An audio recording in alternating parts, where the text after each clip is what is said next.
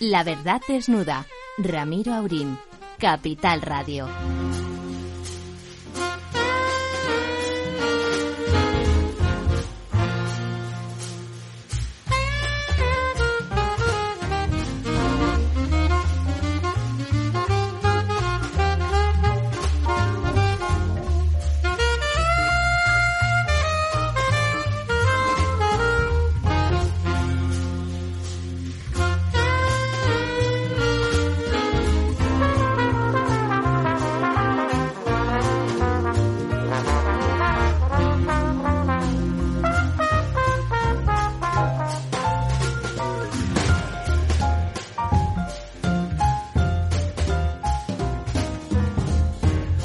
Buenas noches, aquí estamos en esta noche estelar. Hoy, en lugar de un compañero que se llama profesor don Ramón Tamames, tenemos el sujeto de la actualidad. Y no porque haya violado a alguien, porque haya beneficiado de forma impropia la ley del sí es sí o cualquier otra zarandaja al estilo.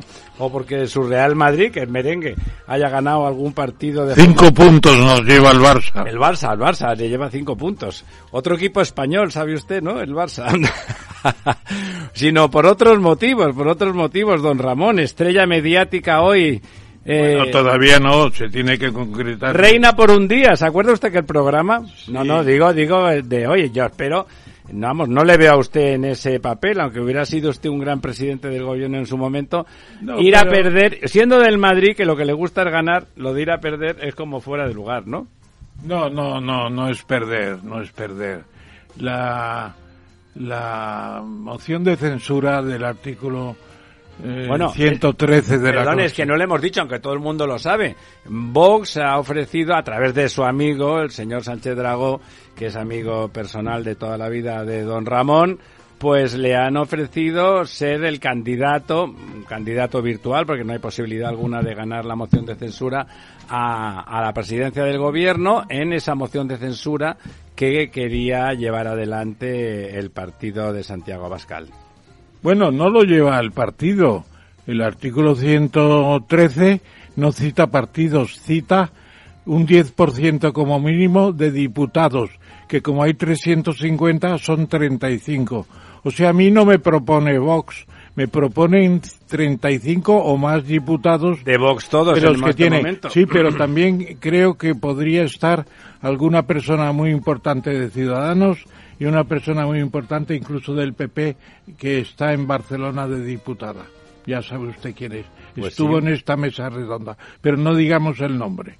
No digamos corramos la innombrable. un estúpido velo pues yo creo que es una propuesta que hacen los diputados, se pueden sumar algunos más, no lo sé todavía, estamos hablando, yo todavía no he dicho que sí, pero en fin, creo que es una ocasión que pasa cada 100 años y yo no puedo renunciar a ella porque está ahí mi propia vida como diputado como historiador. ¿Pero es lo mejor para España que se presente o no es lo mejor para España? Yo creo que sí, para recordar algunas cositas que hay que recordar, que todos ellos juraron la Constitución, empezando por los separatistas catalanes. ¿Y usted cree que eso no lo saben Los separatistas navarros, porque los vascos del País Vasco no firmaron la Constitución. Eso la gente no lo sabe. Yo estoy precisamente cerca del nombre de otros diputados vascos en el libro maestro de la Constitución y no están los nombres. Yo estoy al lado de Suárez en el mismo renglón.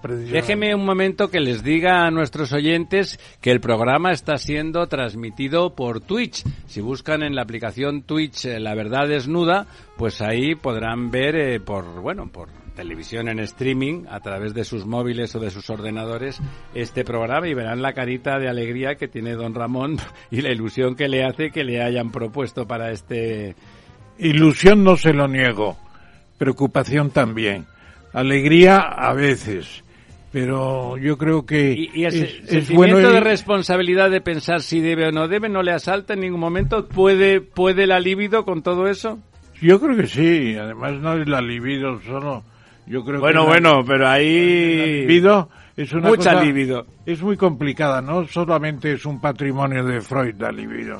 Yo aprendí mucho de la libido con un filósofo español. Pues hubiera sido mucho mejor con una filósofa, don No, Ramón. no, yo no, con, con una filósofa no, pero con un filósofo importante español que era jesuita y que precisamente se abandonó la orden para casar con, para ca- ca- casarse con Carmen Castro, la hija de Américo Castro, y que no me acuerdo ahora, Zubiri. Zubiri. Ah, Zubiri. Yo aprendí sobre la Gran filósofo con Zubiri, Zubiri. sí. con Zubiri. Zubiri, eh, Y la libido es una cosa mucho más amplia que el sexo. No, hombre, claro, la- por eso le estoy hablando. La libido, aquí no hay sexo. aquí- libido, libido, Líbido. libido. Líbido. Bueno. Pero es verdad, si yo se lo estoy diciendo justamente en un sentido no sexual, esa pasión por la trascendencia histórica que es lo que a usted le excita la libido. Sí, señor, y además me excita poder hablar a la gente muy joven y a la gente muy mayor. No tiene, no tiene, no diré miedo, porque ya sé que usted miedo no tiene a nada, eso lo sé, se lo garantizo a, Tengo miedo a, los, tener miedo. a los oyentes y espectadores. No, pero no es usted un hombre miedoso, es capaz de tirarse No. a la piscina, le esté todo el mundo abucheando y diciendo, bueno, pues a hacer puñetas, pum, a la piscina. Lo cual, pues a veces está bien y a veces, pues a lo mejor no está tan bien. En estos momentos en que la discusión y los parlamentarios, la mayoría de ellos, no pretenden superar al contrario con argumentos, con performatividad, con inteligencia. No son esas las herramientas. Eh, ya vio usted el, el debate en el Senado eh, hace nada con entre el señor Feijóo y el señor Sánchez. El señor Sánchez se dedicó a decir que si, uy, qué eminencia, intentó hacer sarcasmos, intentó descalificarle con cuchufletas, a sacarle corrupciones de cuando él era director de correos y las corrupciones del resto del PP. Es decir, no se juega limpio. El, el tema es eh, igual que en el fútbol, que ahora los jugadores lo que está de moda es que si les tocan un parecido a la cara con un dedito se tiran al suelo como si les hubiesen arrancado un ojo, pues eh, el- el- la discusión política cuando no hay argumento fácil para contradecir al, al rival, pues viene la descalificación grosera. Eso es, eso es una cosa lamentable. No teme usted que vayan Claro. con usted con sarcasmo porque es usted una persona No, me lo espero, no es que lo temo, me lo espero. Pero yo creo que en ese caso hay que resolver las cosas. Un torero le diría con señorío. Yo no voy a decir eso, con señorío. Simplemente Pero es un señor, ya lo sabe. decirle a la gente, no es el tema, estamos hablando de otra cosa, no de sus miserias personales, que las tiene. no, yo sé, yo sé que el que vaya a intentar meter el dedo en el ojo no sabe exactamente el tipo de, de manso que se encuentra adelante, ¿no? No, yo sé que no lo saben ellos. Pero no sé también si el discurso racionalista, ilustrado, inteligente que usted va a proyectar, con el que se puede estar de acuerdo o no, pero seguro que ese es un, es un discurso argumentado y argumentativo eh, y que pretenderá ser performativo. No sé si en estos tiempos esa inteligencia e ilustración, bueno, sobre todo sabiendo que no hay realmente posibilidad de ganar esa moción. Pero bueno, pero primero lo que hay que hacer es tener la moción, el discurso de presentación de la moción, que se llama así en técnica parlamentaria, el discurso. Y, es lo que es, Y eso discurso. es precisamente lo más importante, ver un poco el estado de la nación. En cierto modo es una censura eh, hecha, porque la palabra censura se emplea todavía en las academias. Claro. No tiene un carácter opresivo. No, no, Es efectivamente. ver si la calidad de los escritos es buena, por Eso ejemplo. es, eso y hay un es. señor que se llama censor. Y precisamente en nuestra Academia de Ciencias Morales y Políticas hubo una persona que quiso cambiar la palabra censor y se dijo al final que no, que estaba bien. Hay que censurar la falta de calidad, hay que censurar la poca prestancia, hay que Es censurar... criticar, censurar es una crítica argumentada. Bueno, es una crítica argumentada mejor que seguramente que criticar. Lo que pasa es que nos Por eso digo argumentada, por eso a que digo la argumentada. censura del cinematográfica, que es la que más preocupa, La del franquismo, en aquella película La Marabunta, que decían que las hormigas no eran hormigas, que eran Sí. prostitutas. que el mar- co- así mí- ruge la mara- gustaría- como ruge la marabunta, ¿se acuerda? Charlton Heston y Ava Gardner era, ¿no? No, no, no era, es Deborah Kerr. Deborah Kerr era así, que la pianista, bueno, bueno, fantástica. A mí, buena- a mí me buena gustaría preguntar a don Ramón dos cosas. Una, ha empezado diciendo de que no había respondido todavía si sí o si no a esa propuesta. Sin embargo, oyéndole da la sensación como que, que, ya ha tomado la decisión, ¿no? Parece como que se está preparando hacia ello. ¿Hay posibilidad de que diga que no todavía? Y dos, y dos. Eh, cuando se hace una moción de censura, que se pierde, es una victoria para el ganador. No le estaremos haciendo el juego a Pedro Sánchez. Pues mire, me pasa como con mi libro eh, y aprovecho para hacer un poco de propaganda como eso que tanto le gusta umbral umbral habla hay que hablar de mis libros entonces aprovecho porque en mi libro la eh, buscando a Dios en el universo la gente me para en la calle y me dice lo ha encontrado usted ya pues entonces está usted ya seguro todavía no lo que pasa es que este es un, una pregunta aporética es no es aporética tiene contestación. Eh, la contestación la semana que viene. y la contestación definitiva, el registro en la oficina de entrada del Congreso de los Diputados. ¿Qué está prevista para cuándo? Pues yo calculo que hacia el 12 o 14 de, de febrero, ¿no? Que estén los papeles preparados y demás. Bueno, eh, volveremos porque como tenemos ya le digo la decisión la semana que viene después con don Paco Maruenda también le dejaremos que don Paco que Francisco Maruenda su buen amigo eh, que hoy vamos a tener aquí como tertuliano habitual pero lo, lo, que vamos a decirle es que le haga él las preguntas que le quiere hacer que seguro que don Francisco eh, le va a tener va a tener ganas de hecho no lo sé yo estuve con, hablando con él antes de ayer le vi muy interesado en el tema eh, Esta mañana como buen periodista claro. le gusta que se dé posibilidad de hablar de todo. Eh, esta mañana ha tenido en el programa de Federico Jiménez Los Santos, han tenido una charla muy... Ha estado bien sobre usted, ah, con, mucho cariño. Federico? Bien, bien, bien, bien. Federico está, es una persona muy inteligente y está muy centrado. Ha sido justamente muy crítico con Vox últimamente por las cosas que ha hecho, que, se ha dedicado a hacerle favores al PSOE, a la que ha tenido un problema el PSOE, ha salido al quite como un caballero salvador el, el, Vox. Y bueno, y ha estado crítico porque lo que quiere Federico Jiménez Santos es que cambie el gobierno, claro, no que nadie se luzca. Pero ha estado muy cariñoso con usted, tanto el uno como el otro, que ya sabe que son buenos amigos. Estamos un poco unidos también en la memoria de Antonio Herrero, que murió cuando estaba en los 40 años y era un proceso sobrenatural casi de dialéctica radiofónica. Era una cosa portentosa. En ese cuadro en el que y están estuvimos trabajando con él, aprendimos mucho con Antonio Herrero. Déjeme ahora pasamos, como luego vendrá Paco Maruenda y por lo tanto él, eh, intervendrá seguro que con brillantez a este respecto.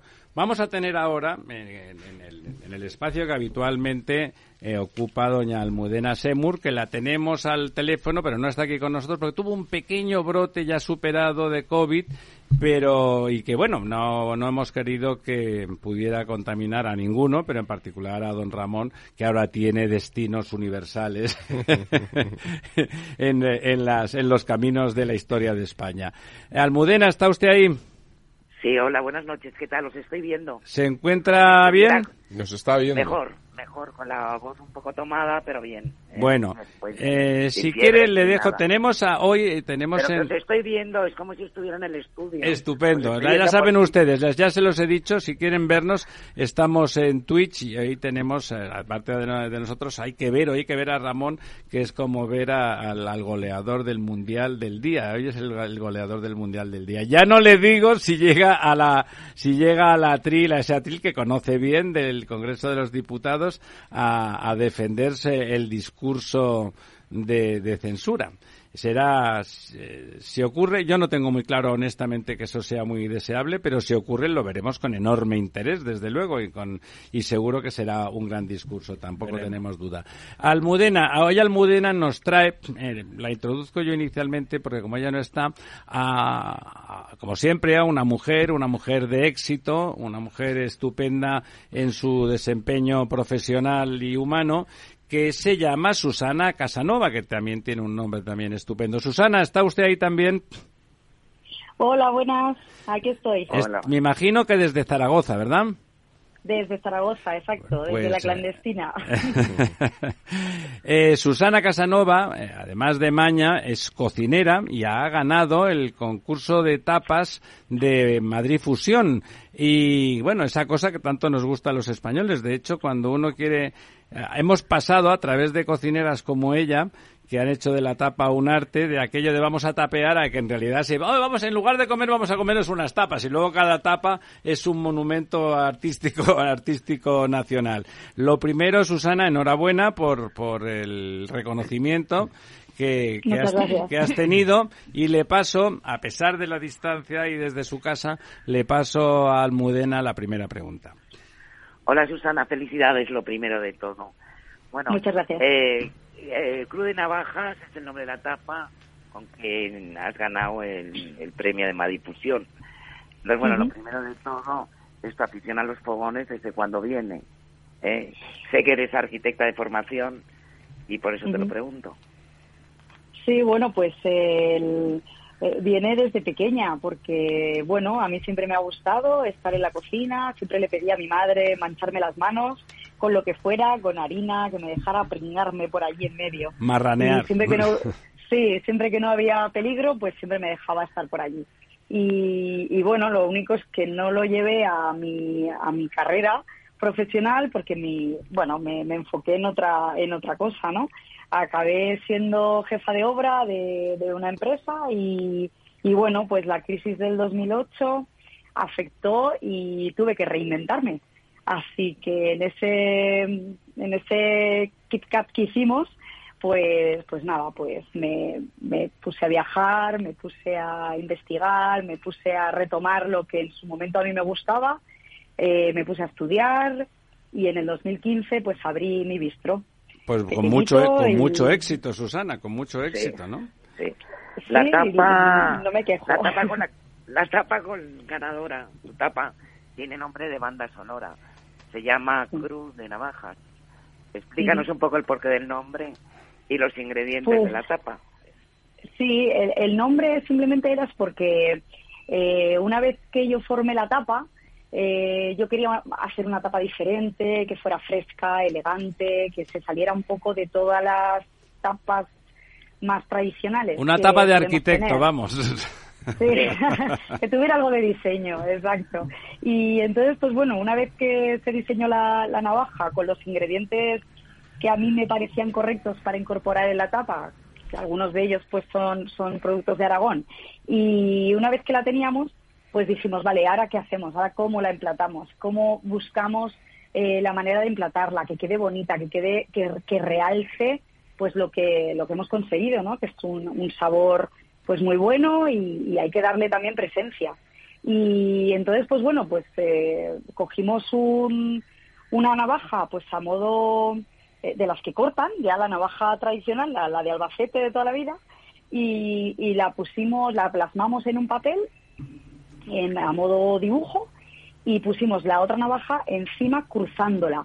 Y entonces, bueno, pues tanto mi socio Fernando Zamanilla como yo nos quedamos mirando y dijimos, ¿y si se llama Cruz de Navajas? Y de ahí salió, salió el nombre. Y dijimos, es que claro, esto es Cruz de Navajas totalmente.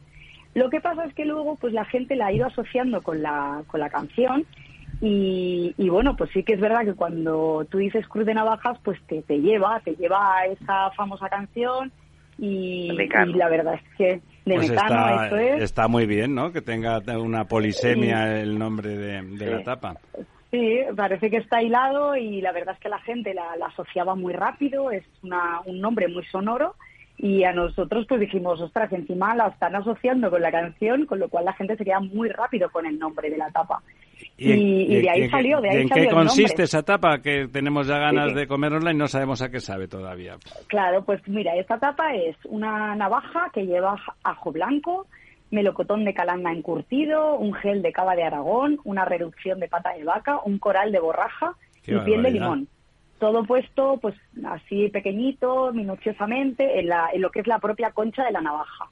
Y luego, pues para comerla, pues como toda tapa, se tiene que comer en dos, tres eh, vuelcos, en dos, tres bocados, y, y en eso consiste la tapa. Y tiene pues un sabor que une pues todos los productos que lleva, pues al final se une en uno y te queda pues un sabor muy muy fresco, eh, no sé, te, ¿La te- navaja te está que está cocida, está cruda? ¿Cómo, cómo las No, la, las na- sirves? sí, la navaja lo que hago es abrirla eh, la- eh, cuando está viva, la Sí. abro eh, con un poquito de chardonnay, un poquito de aceite de oliva virgen y un poquito de laurel y que se abra, que se abra la, la navaja y una vez abierta pues la, la troceo y la, y la emplato en su propia concha de la navaja. Ajá. Y luego pues le pongo su ajo blanco, que, que bueno, pues le, le, da- le va súper bien. Y luego pues el melocotón de Calanda, que tenemos un melocotón aquí en la tierra que es Malacatón. maravilloso. Malacatón. Malacatón. sí, sí. Pues es un producto súper eh, rico y buenísimo y me parecía súper importante poderlo poner en una tapa y poder eh, sacarlo de Aragón, que ya es conocido, pero que fuera más conocido todavía. Y, y le va muy bien porque al hacerlo encurtido, pues ese toque vinagrito que le queda, le va muy bien a la, a la navaja, Mira, le va muy bien a la Otro arquitecto que tenemos aquí, don Lorenzo Dávila, te quiere hacer otra pregunta. Muy buenas noches, Susana. Yo la verdad es que buenas estaba pensando, no, no podía evitarlo, eh, pensando en, en la canción, efectivamente, de Club de Navajas, en un programa, en un, en un apartado de nuestra verdad desnuda que lo dedicamos a las mujeres de éxito. Y bueno, el Club de Navajas es por una mujer, ¿no? Eh, acaba en tragedia, pero es por una mujer, o sea que tiene, tiene su, su, su relación, ¿no? no, a mí lo que me gustaría, bueno, yo, yo disiento un poquito en una cosa que has dicho cuando dices que te tuviste que reinventar. Yo es que, eh, yo que soy arquitecto y además me encanta la cocina, yo creo que la cocina tiene mucho de arquitectura. Es decir, hay muchos elementos de enfrentarse eh, la cocina en el sentido creativo, ¿no? Incluso la, la no creativa, la, la casera, tiene mucho que ver con el tema de la propia construcción, ¿no? Cómo se va, cómo se va haciendo el patio, el, el plato. A mí, lo que a mí cocina don Lorenzo no hay quien se lo coma, pero bueno, lo de, bueno, bueno, doña bueno, Susana bueno, sí. Eso, eso, eso lo podemos discutir cuando, cuando quieras. No, lo que me gustaría es que, que nos contaras un poco cómo te enfrentas tú al proceso creativo, en este caso de la tapa o de un plato. Es decir, cómo, cómo te sientas y dices, bueno, vamos a intentar, eh, bueno, pues, pues, pues hacer algo diferente, ¿no? Es decir, Sí. eh, tenemos unos sabores, unos, unos condimentos, tenemos, en fin, mis recuerdos, mi infancia, lo- dónde son, dónde están las referencias. La La- de Prus. la Madalena de Sí. Proust, efectivamente, ¿no? Y a partir de ahí, pues, cómo, cómo surge el, el mezclar estas cosas tan, tan exquisitas, meter una, una navaja eh, eh, con un melocotón, ¿no? Que has dicho, un... Encurtido. Encurtido y, en fin. Y el de. Calanda, que es eh, fantástico. elementos, ¿no? Que lleva a decir cómo voy mezclando todos estos sabores. ¿Cuál, cómo, cómo definirías Sí, o cómo sí. narrarías tú ese proceso creativo de la tapa Pues, o del plato eh, de cocina en general? Sí, el proceso fue, pues bueno, eh, eh, sentarme, pensar qué es lo que quería hacer, Pero no solo de esta tapa, Susana, sino de cualquier plato sí. o tapa a la que te enfrentes. Claro, ¿no? claro, de, de todo en general siempre le buscas, eh, aquí no, en mi cocina lo que busco siempre es un hilo conductor con productos eh, de, de la tierra. Eh, siempre trabajamos con productos de aquí, sin ser fundamentalistas, no podemos coger del todo, todo, todo, todo. Hombre, la navaja en sí mismo, muy de Aragón, no, lo es. Eh, en el Ebro no tenemos todavía, pero sí que eh, me Entonces, parecía ponerse. muy importante.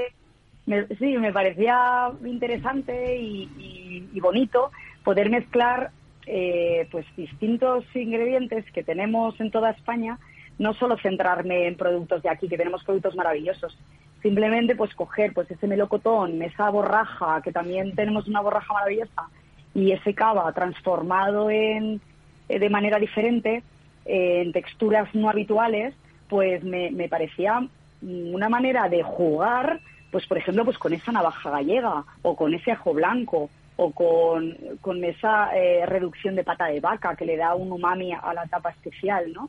Sí que me, me apetecía mucho jugar. Entonces yo cuando me siento para diseñar eh, mis platos, pues siempre busco incorporar ingredientes de aquí, de, de Aragón, pero eh, mezclándolos con otros, con otros ingredientes, ¿no? Para darle un toque diferente, para jugar, sobre todo para jugar con, con, con muchos, eh, con muchos ingredientes que, que liguen entre ellos, porque a veces parece que sean incompatibles, pues lo que hemos dicho, ¿no? Pero ¿cómo pones una navaja con un melocotón? Pues sorprendentemente queda buenísimo. Claro, verte- Y- vertebrando, vertebrando España a través de los platos. Te hace una pregunta Eh, don Ramón. Tamames ahora, Susana. Oye, Susana, no me tomes Buenas como noches. un profesor que te va a examinar ahora, ¿eh? porque te voy a hacer una pregunta.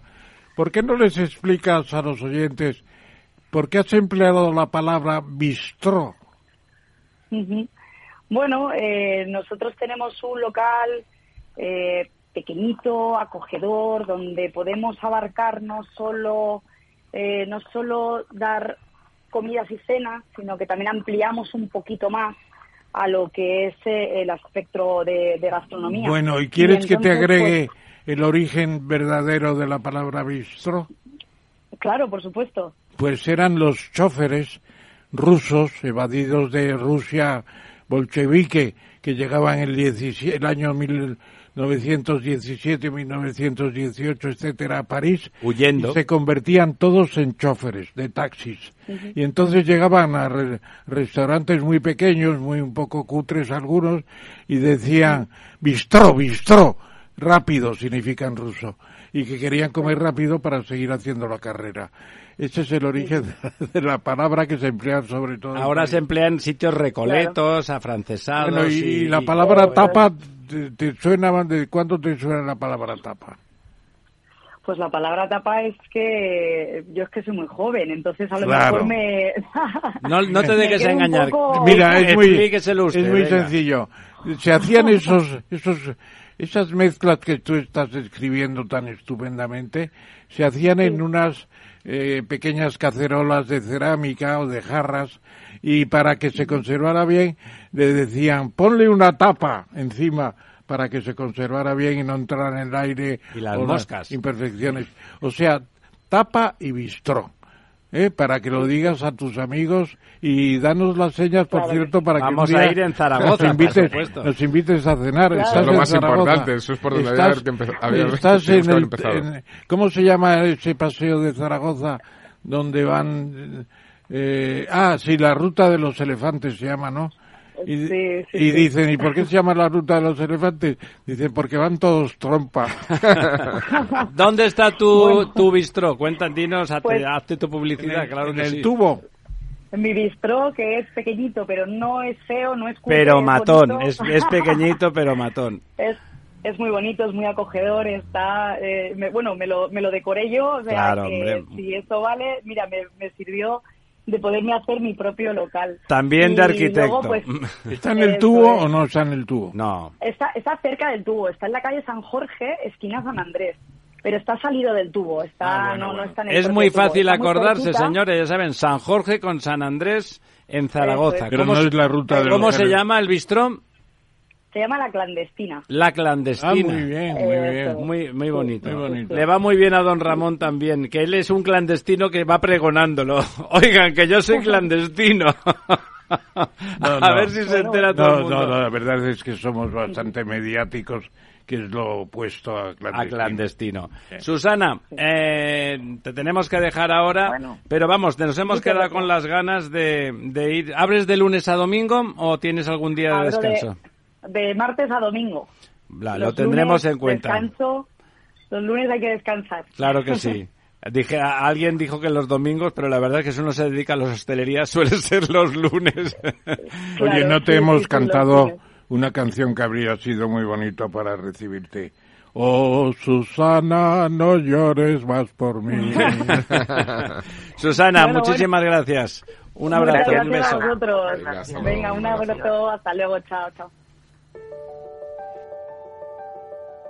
Capital Radio lanza el nuevo formato de Cripto Capital, todos los lunes a las 3 de la tarde con el maestro de trading algorítmico Carlos Puch Sajibela. Lo que nadie te cuenta, escúchalo en Cripto Capital. Si te gusta el pádel, en Capital Radio tenemos tu espacio. Todos los martes, a partir de las diez y media de la noche, saltamos a la pista para contarte la actualidad del World Padel Tour, los torneos amateur, las novedades de las marcas y toda la actualidad relacionada con el segundo deporte más practicado de España. Esto es Padel, los martes a las diez y media de la noche en Capital Radio.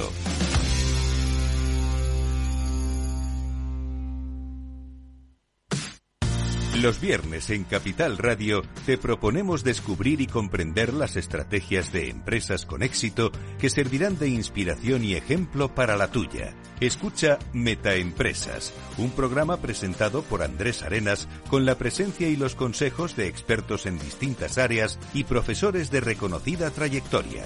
Todos los viernes a las siete y media de la tarde, Metaempresas, Capital Radio.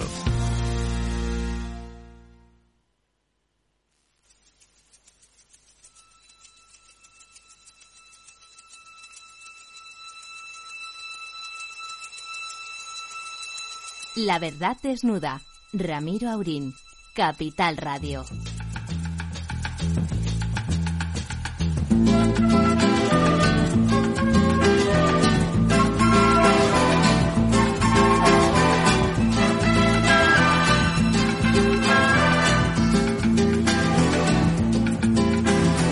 Quizá porque mi niñez sigue jugando en tu playa y escondido tras las cañas duerme mi primer amor. Llevo tu luz y tu olor por donde quiera que vaya.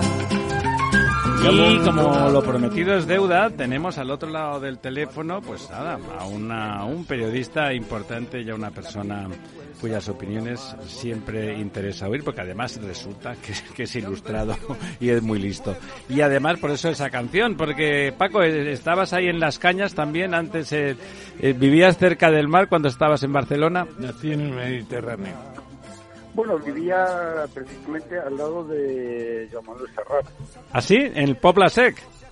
No, él vivía en la zona de Baicarca, cuando era jovencito, yo que no soy más joven que él, ¿no? Y entonces él vivía al lado de mi, vamos, exactamente al lado de mi casa, paseaba justo al lado con su mujer y con sus hijas, sus perros, es decir, bueno, estaba ahí al ladito. Cuando iba al ladito, al ladito. Sí, sí, era vecino, era vecino tuyo. Pues, pues mira, lo hemos puesto porque eres barcelonés, pero además lo hemos acertado, lo hemos acertado de pleno. Oye, Paco. es una persona magnífica. Serrat, ¿verdad?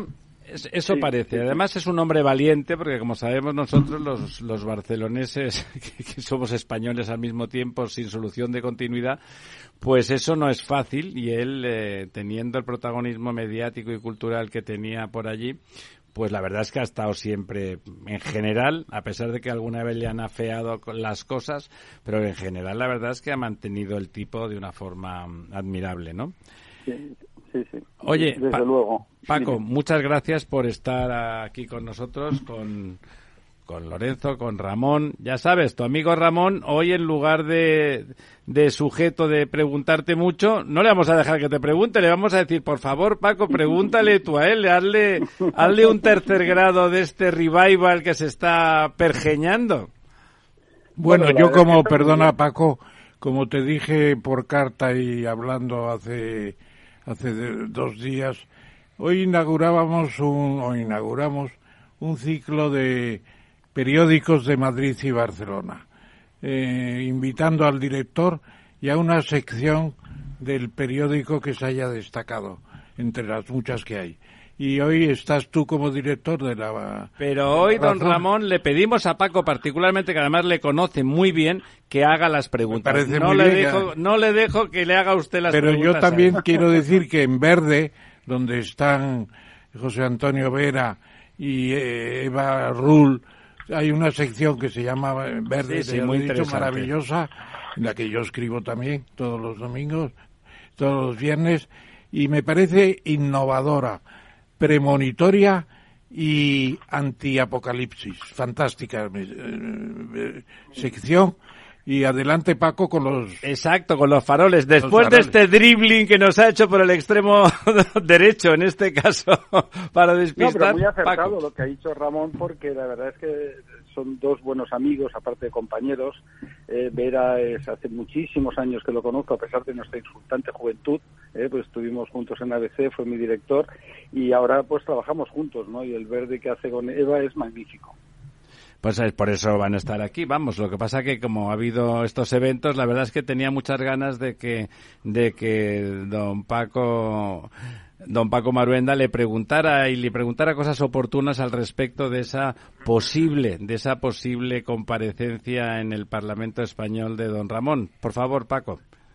Bueno, yo además Ramón sabe que a mí me pareció muy bien cuando me lo comentó. creo que fue el lunes, ¿no, Ramón? Sí, el lunes. creo que, bueno, una persona como él, que ha sido pues un reconocido luchador antifranquista, efectivamente, que pues que estuvo en la cárcel, que defendió sus ideas en épocas muy complicadas. Todos fachas somos ahora, Paco. Exactamente, exacto, todos somos fachas, pues está muy bien, ¿no? Y bueno, ¿al final has tomado la decisión de definitiva o no? Todavía no, porque tenemos una reunión aún para explicar algunos puntos que no acabamos de ver cuál es el desenlace lógico que debe tener. Pero yo creo que la próxima reunión puede ser bastante avanzada ya la situación. Vamos, ya sabes que a mí me parece muy buena idea porque nadie mejor que tú con toda tu trayectoria, hombre, el economista más importante que hay en estos momentos en España, eh, que eres tú, eh, autor de manuales que todos hemos estudiado, pues vamos, es una referencia absoluta ética, política y moral. Y no lo digo porque seas eh, mi amigo, lo he pensado siempre, ¿no? ¿Y tienes pergeñado qué tipo de discurso vas a hacer?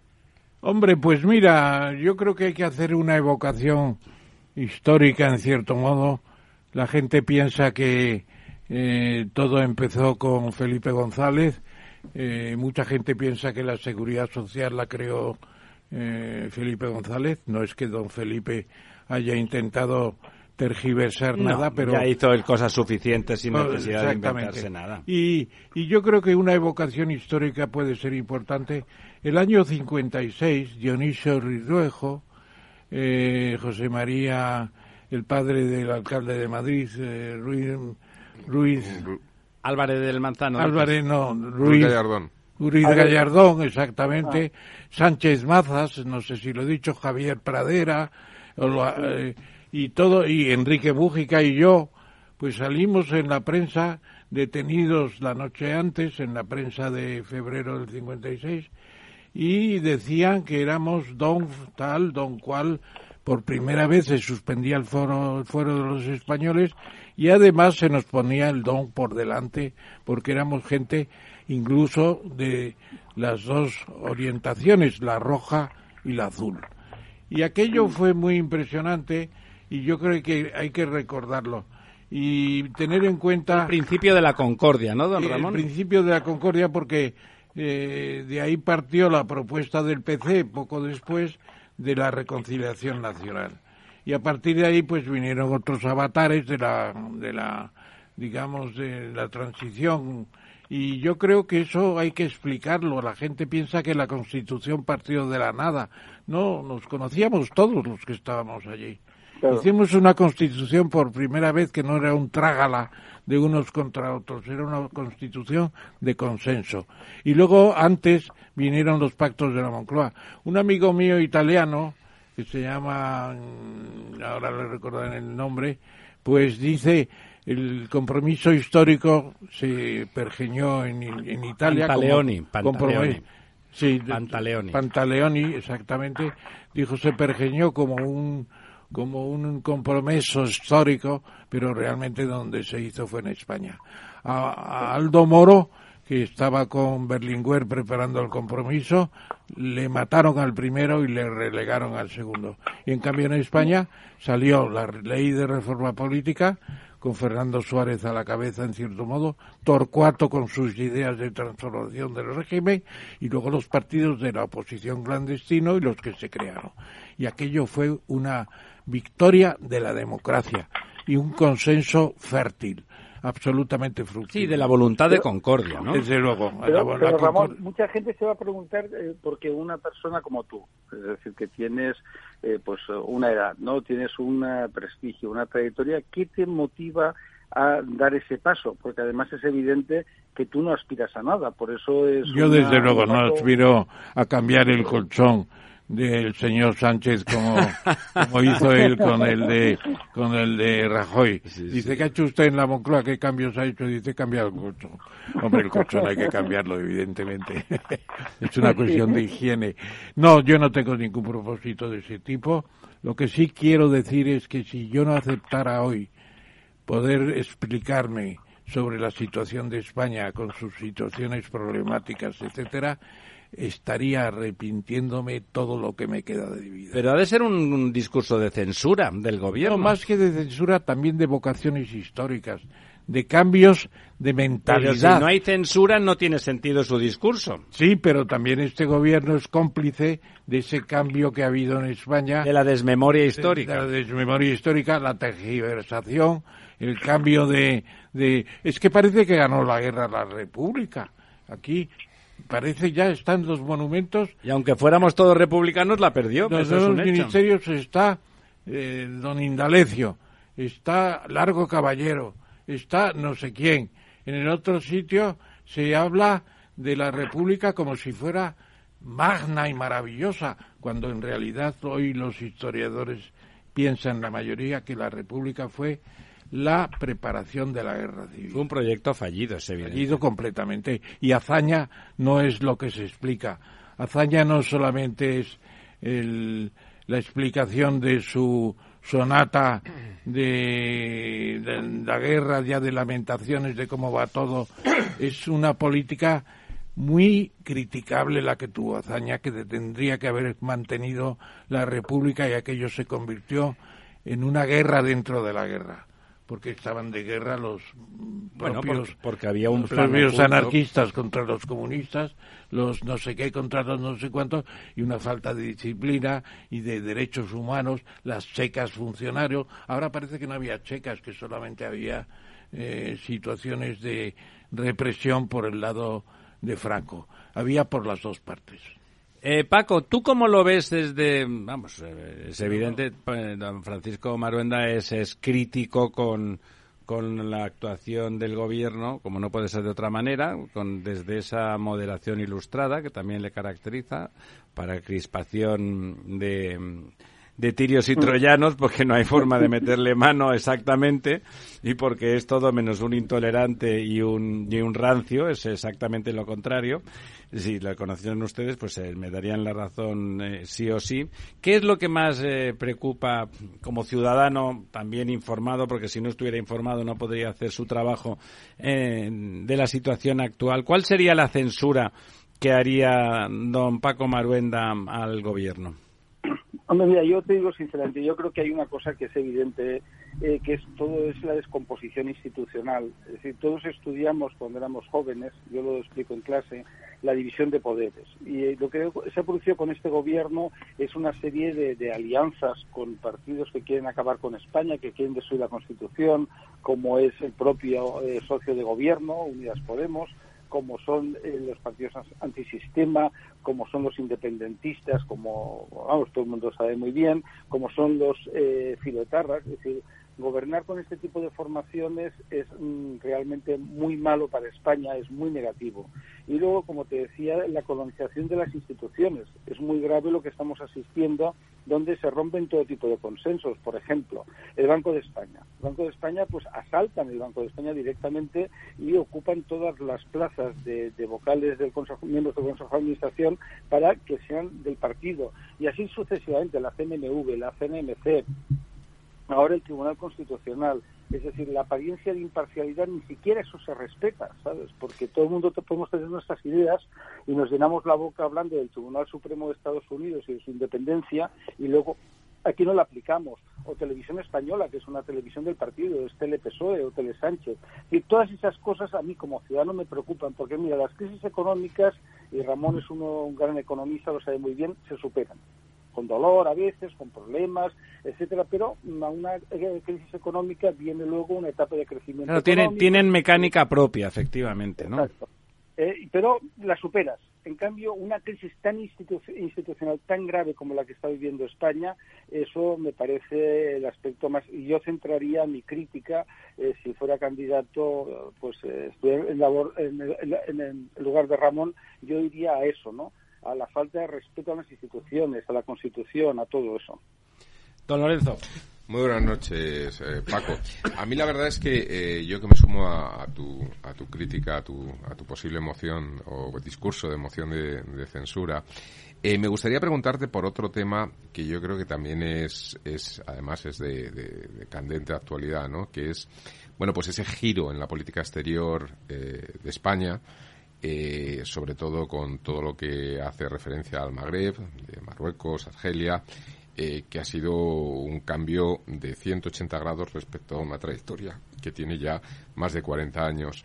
Y eh, que como culmen pues vemos como pese a ese acercamiento a un vecino cercano ya de por sí proximidad física pero también cultural etcétera no y de, y de vínculos históricos como ha sido bueno, pues de alguna forma humillado, ¿no? Eh, con ese, ese gesto por parte del rey eh, de Marruecos desde su residencia de verano en Gabón o, de, Asueto, pues eh, hacer una llamada y decirle, mira, es que no, no, no, me, no me viene bien, ¿no? Aguántame el cubata. Una, una cumbre que se había preparado hace muchos meses, que no había una cumbre de este nivel desde el 2015, creo recordar, es decir, ocho años.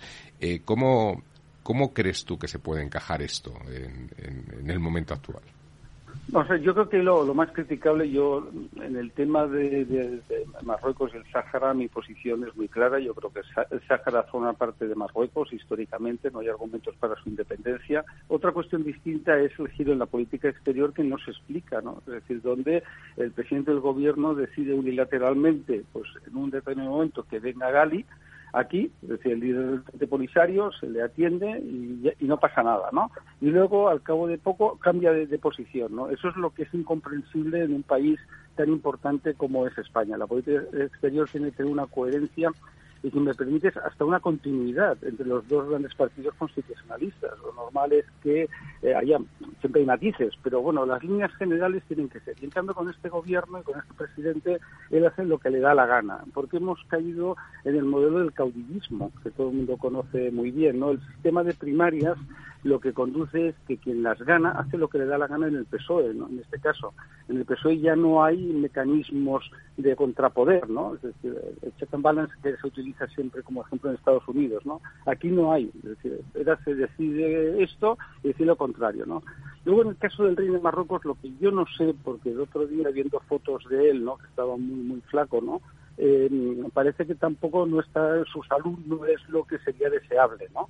Eh, por tanto, yo no sé si obedece a, una actitud de, decir, oye, no te quiero ver porque paso de ti, cosa que me sorprendería, sino que más bien es que no se siente con ganas. Ya, ver, si lo de las ganas me parece que nunca nunca las tuvo, ¿no? Sí, es un sarcasmo, Paco, tienes razón. Sí, sí. Ramón. No, bueno, vamos a ver, porque yo creo que todavía hay que aclarar cuál es el tema que tanto obliga a Sánchez desde Marruecos. Eso no lo sabemos y parece ser que hay algo. Los servicios secretos tendría que tener conocimiento de eso. Pero, como son secretos no se lo van a Habrá que preguntarle al propio presidente qué tiene usted en Marruecos que le ha hecho obligado a cambiar de, de posición radicalmente de, un, de la noche a la mañana. Una dacha, como decía Umbral, una dacha. No sabemos lo que pasa. Entonces, no, lo que, lo que tiene razón el director de La Razón, con razón doble, pues es sencillamente que hay una apropiación del Estado y un recorte de la Constitución absolutamente autoritario. Entonces, eh, efectivamente, el Tribunal Constitucional, ya hay mayoría de los progresistas, pero ¿dónde se ha visto eso? Eh, que esté claro, que esté claro ya de entrada que todo lo que pase por ahí ya está ya está votado de antemano. De antemano está decidido y lo mismo con esas comisiones que la gente no entiende muy bien, la Comisión Nacional del Mercado de Valores, la Comisión Nacional de la Pero que son grandes reguladores. Son reguladores de todo el sistema económico, absolutamente y luego cambio, eh, qué sé yo, pues los cambios de la política exterior que has dicho, nos hemos enajenado a, Argelia. Pero ¿por qué enajenarse a Argelia? Y además... Acaba de ganar Italia el gran contrato del siglo ¿eh? con, con Argelia. Tanto franco, antifranco, antifranco como hay en estos momentos con la memoria histórica, resulta que la promesa del anterior jefe de Estado, dos, eh, con, la sustitución en medio de Juan Carlos I, resulta que el referéndum que prometió ya no se celebra. El referéndum que está vigente en las Naciones Unidas. Todo porque eh, el señor Trump, en un momento de lujuria política, no sé cómo se puede calificar, dice Marruecos tiene razón. Bueno, pues diga usted que, que, Marruecos fue el primer país en reconocer la independencia de los Estados Unidos, que la gente se ha olvidado de eso, porque tiene tanto amor Estados Unidos. Bueno, y porque Zapatero y Pero también porque hay muchos intereses. Y porque Zapatero y Sánchez son antiamericanos y por lo tanto, pues el, el americano hace lo que le parece que, que le interesa a él. Claro.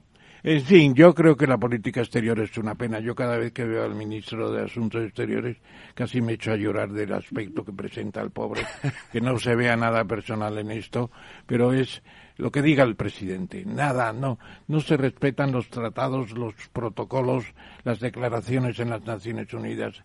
Si Vicente Piniés levantara la cabeza después de haber prometido el referéndum tantos años, volvería a morirse de, un infarto mayor que el anterior. Una, una cosa lamentable, lamentable. Sí. Sí, por eso. Es, una situación vergonzosa para, para un país como España porque estos vaivenes en la política exterior eh, muestran una absoluta incoherencia. Luego es verdad que también ahí hay grandes negocios a hacer y intereses non santos, ¿no? Pero que, que, que, ahí, que ahí está, ¿no?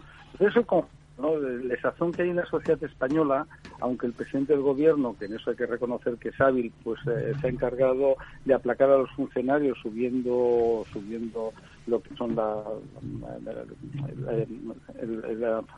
subida salarial, lo se llama subida salarial, o en el caso de las pensiones. Es decir, todo eso es para que no tener problemas sociales y afrontar las elecciones con apoyo o como mínimo que no haya eh, movilización en la calle.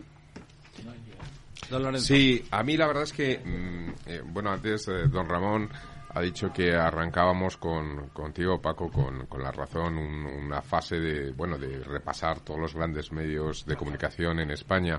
Y yo la verdad que, que, que por las mañanas cuando me levanto desde el móvil mientras desayuno estoy viendo como las noticias y que eh, lo tengo ordenado en, en, el, en, el, en el móvil por, por orden alfabético. Empezaba, empiezo siempre por ABC, lo voy siguiendo y tal, y la razón llega cuando llega, cuando llega la R. Sin embargo, en los últimos meses estoy entrando siempre lo primero por la razón, porque creo que es el periódico en estos momentos que mejor está tratando un tema que me preocupa especialmente, que es el tema de la guerra de Ucrania. Eh, creo que es donde se hacen los reportajes más, más interesantes eh, de la evolución de la guerra y sobre todo las connotaciones que tiene. Estamos viendo ahora, y, quiero aprovechar que, estoy hablando con el, con el director del periódico para preguntarle su opinión sobre este, esta especie de giro que ha hecho el señor Biden eh, de, por una parte, aceptar esta entrega de armas ofensivas, ¿no? Con los Abrams, con los, con los tanques y demás, pero la negativa a los F-16 y, sin embargo, Polonia que se ha lanzado a ofrecerlos directamente. Esto, esto está dividiendo un poco el bloque occidental. ¿Qué, qué, qué piensas que puede, que puede ocurrir o qué impacto o efecto puede tener? Mira, ahí hay una cuestión que es de pura lógica. Los países que han sufrido a la Unión Soviética o antes a la Rusia y los zares, como es el caso de Polonia, pues están aterrados, ¿no? Y van a, aplicar todo tipo de, medidas y entregar el armamento que sea necesario para que les ayuden, Claro. Lo que hemos hecho la OTAN y la Unión Europea y Estados Unidos sobre todo es alquilar, si me permites la ironía, ¿no? Al ejército ucraniano para que haga un, lleve adelante una lucha que nosotros no ni queremos ni podemos emprender. Esa es la realidad, ¿no? Estados Unidos pues quiere debilitar al enemigo ruso y en eso está y es verdad que, que Putin eh, con su actitud pues ha dado esta oportunidad. Es una guerra, yo lo vengo diciendo desde el primer día, dije que iba a ser muy larga, que es muy difícil de ganar, porque el ejército ruso sigue siendo enormemente poderoso. Creer que se pueden usar unidades de tanques complicadísimos de manejar. Aquí la gente se piensa que eso es como las películas que vemos en la tele, ¿no? O en el cine de los años eh, posteriores a la Segunda Guerra Mundial, que cogías un tanque enemigo, te metías dentro de... Tipo biscooter, tipo biscooter, ¿no? Sí, exacto, ¿no? Y vamos, manejar un monstruo de esos, cualquiera que haya visto un tanque de esas características, pues tiene una complejidad enorme. Es todo electrónica.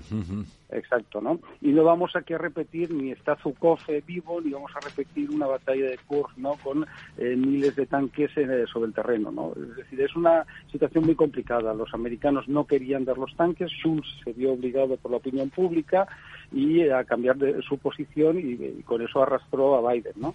Ya digo, yo soy muy escéptico que 200, 100, 300 tanques vayan a cambiar... el curso de la guerra, ¿no?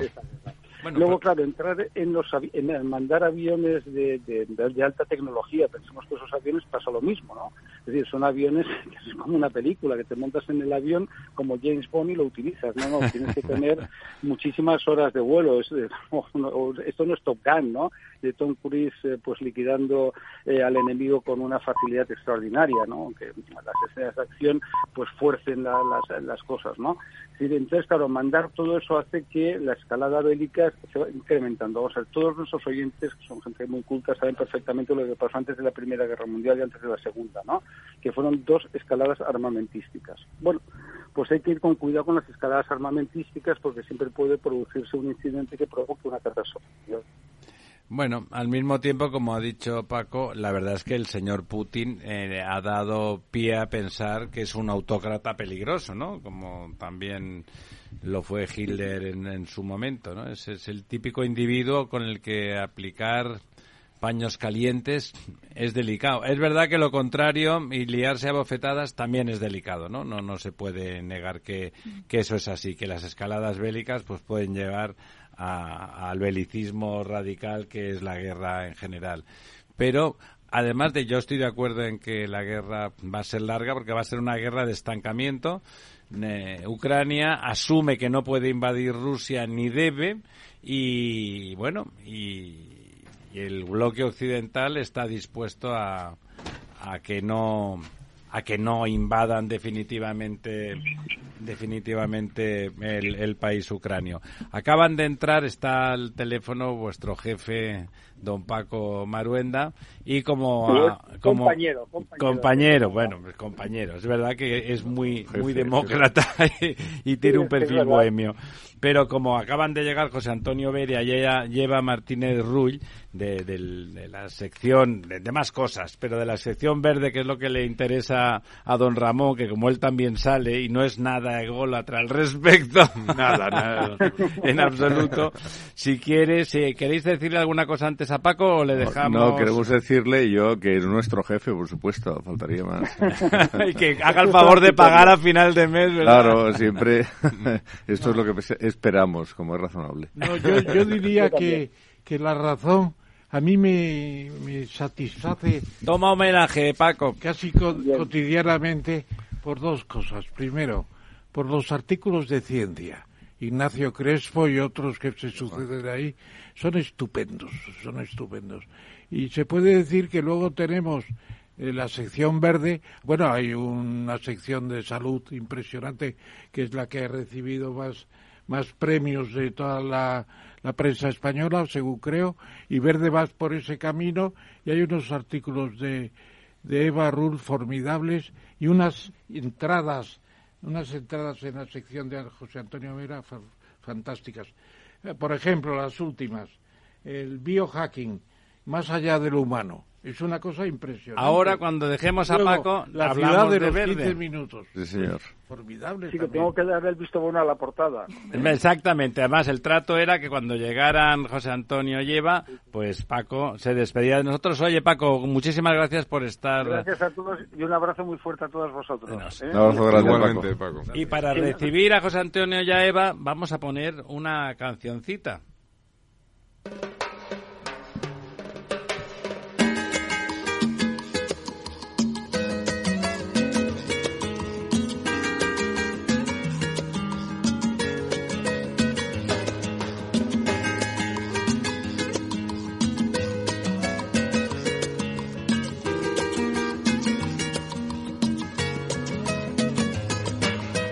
La verdad desnuda con Ramiro Aurín.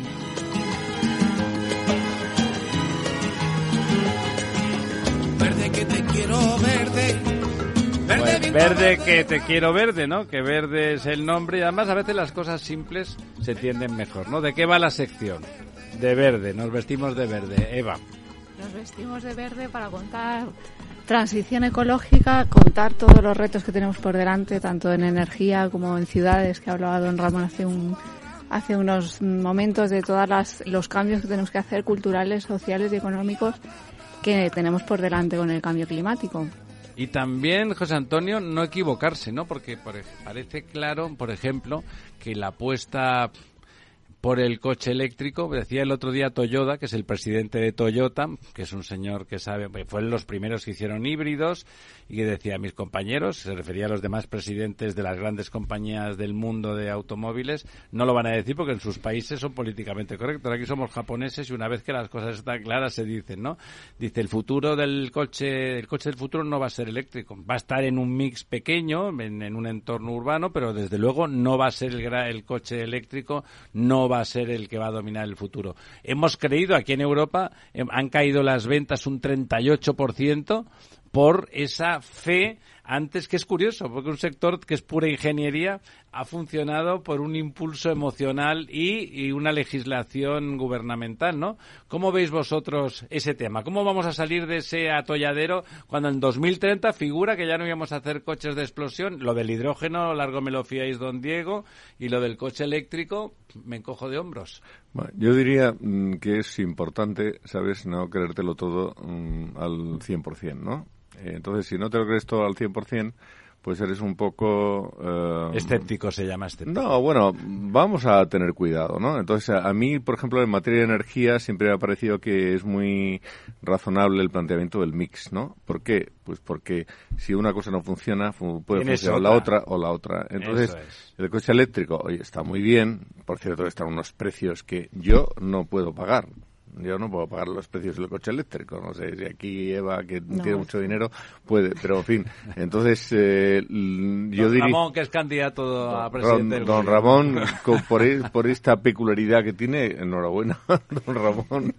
estamos todos encantados de su candidatura y, y, de, todo, todo. ojalá.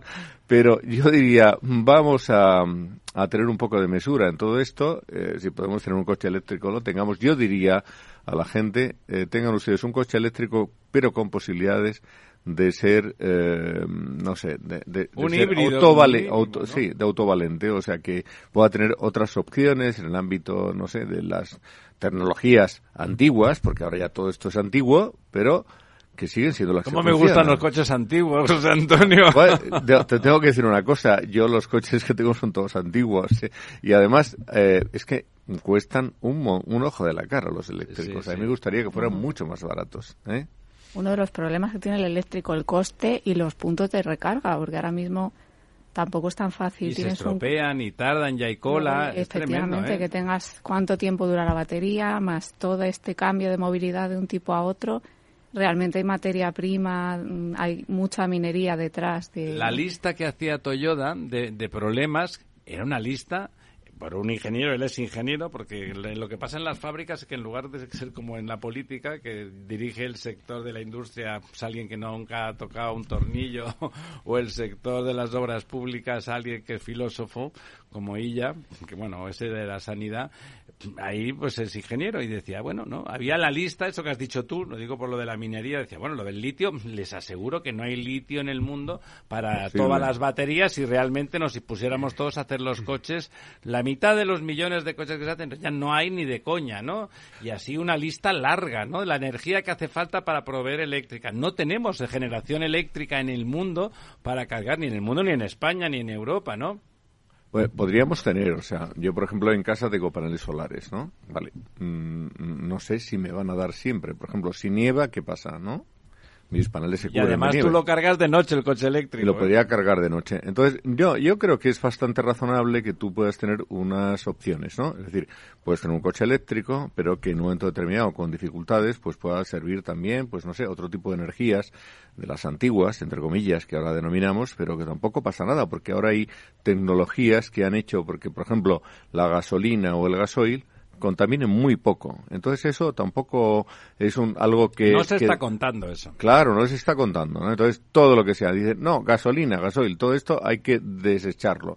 Bueno, mm, se han hecho grandes esfuerzos en, el ámbito de los combustibles de toda la vida para que efectivamente contaminen mucho menos de lo que contaminaban en el pasado. Entonces, eh, es que no estoy seguro de que todo el mundo, como tú has comentado, pueda tener la posibilidad de cargar su coche eléctrico, ¿sabes? Sin que haya ningún problema, sin que lleguemos al colapso. A mí me parece que esto, mm, hoy por hoy, no estamos en condiciones de garantizarlo. Digo que no. O sea, lo que la red eléctrica que necesitas en la misma ciudad es imposible. Habría que levantarlo y volverlo a construir. Don Ramón. Sí, hay esa tendencia que ha planteado José Antonio Vera es muy interesante.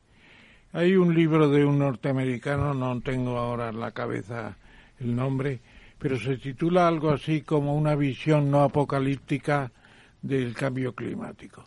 Claro, hay una tendencia a convertir todo en apocalipsis.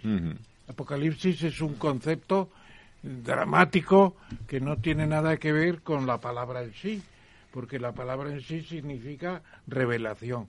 Por eso los anglosajones no leen el Apocalipsis, leen revelación. Bueno, pero es una revelación. Bueno, pues el fin de los tiempos. Tan dramática que Apocalipsis se ha convertido en el propio drama. Bueno, pues este economista es, es fantástico el libro, ¿eh? Yo, os lo voy a pasar a lo mejor. Cuéntanos qué dice. Incluso hago, hago, un artículo un día para el verde, el planeta Tierra.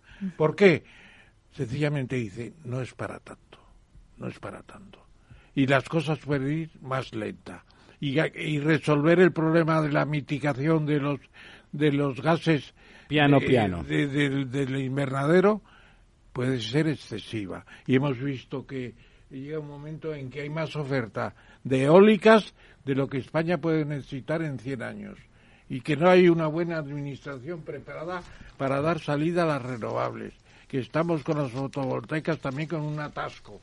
Bueno, ese libro es muy recomendable, lo voy a utilizar para un artículo que os enviaré, porque creo que hay que dar una pausa, más que nada una pausa sobre todo con los nuevos inventos. El hidrógeno verde va a resolver muchas cosas, tampoco va a ser el ungüento amarillo. Pero dentro de 30 años, ¿sabe? Dentro de 30 años, no, dentro de 5. Y yo creo que el coche eléctrico acabará siendo una cosa portentosa.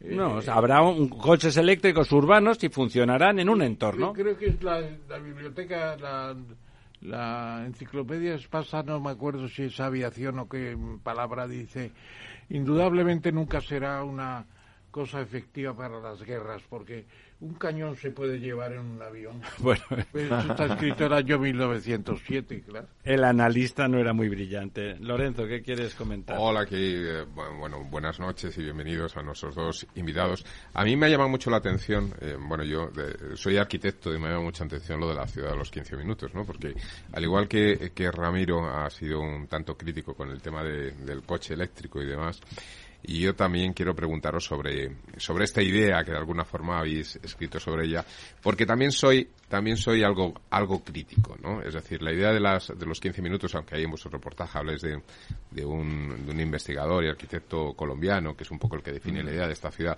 la ciudad de los 15 minutos eh, era la ciudad de los griegos, es decir, esto... Sí, de ir andando a los sitios. Sí, no, era una es que las ciudades griegas clásicas se diseñaban precisamente en un eje donde se podía ir andando en 15 minutos alrededor y a partir de ahí se establecían las, las murallas y eso era la ciudad eh, como tal, ¿no? A mí la verdad es que me, me parece un poquito la anticiudad, ¿no? Es decir, yo creo que la ciudad, la ciudad de los 15 minutos ya existe, ¿no? Es Soria es, Zamora, ¿no? Es decir, esto, esto ya existe, no, es ninguna invención, ¿no? Eh, eh, eh, yo creo que la ciudad tiene algo mucho más. Es decir, la ciudad es confluencia, es dinamismo, es, es, es, caos, es, es, es la posibilidad de crear a partir de, de, de la totalidad, ¿no? Y eso implica unos costes unos costes y unos beneficios, habría un poco que analizar, ¿no? Pero yo creo que estamos cayendo un poco en una en un discurso, en un relato ocurre también con lo del coche eléctrico, de una especie de buenismo, de idea que a mí, sinceramente, me produce. Eh, recordaba otra, quiero decir, porque está las los 15 minutos también salen las, en las series y las, casi están los dibujos animados de los niños, ¿no? Todo como muy tranquilo. Pero me resulta un poco, por, tengo niñas pequeñas y por rememorar una de estas series, Lazy Town, ¿no? La, ciudad pereza, ¿no? Me, da un poquito de pereza pensar en ciudades tan aburridas. Yo creo que lo bueno que tiene una ciudad como Nueva York es que es el puro caos. Yo creo que la gente joven que, que que ve el mundo con más futuro, con más idea y tal, va buscando precisamente eso, ¿no? Una ciudad de 15 minutos se le queda. ¿Vosotros creéis en la ciudad de 15 minutos? Eh, yo creo que es una propuesta interesante, que es verdad que los urbanistas hablan de que esto ya existe, que la ciudad de principios de siglo ya era una ciudad de 15 minutos. Es verdad que hemos llegado a un punto con después de la Segunda Guerra Mundial 50, 60, 70 que el coche se come todo el espacio público y las ciudades se han estructurado para dejar mucho espacio al coche. Cuando eso se quiere cambiar por temas de contaminación, pues es una de las posibles ideas eh, que surge en París, bueno, Barcelona también está apostando por ello, cómo redefinimos el espacio público para crear... Bueno, pero las supermanzanas de la señora Bacalao es un auténtico fracaso, ¿no? No, no tiene ningún sentido.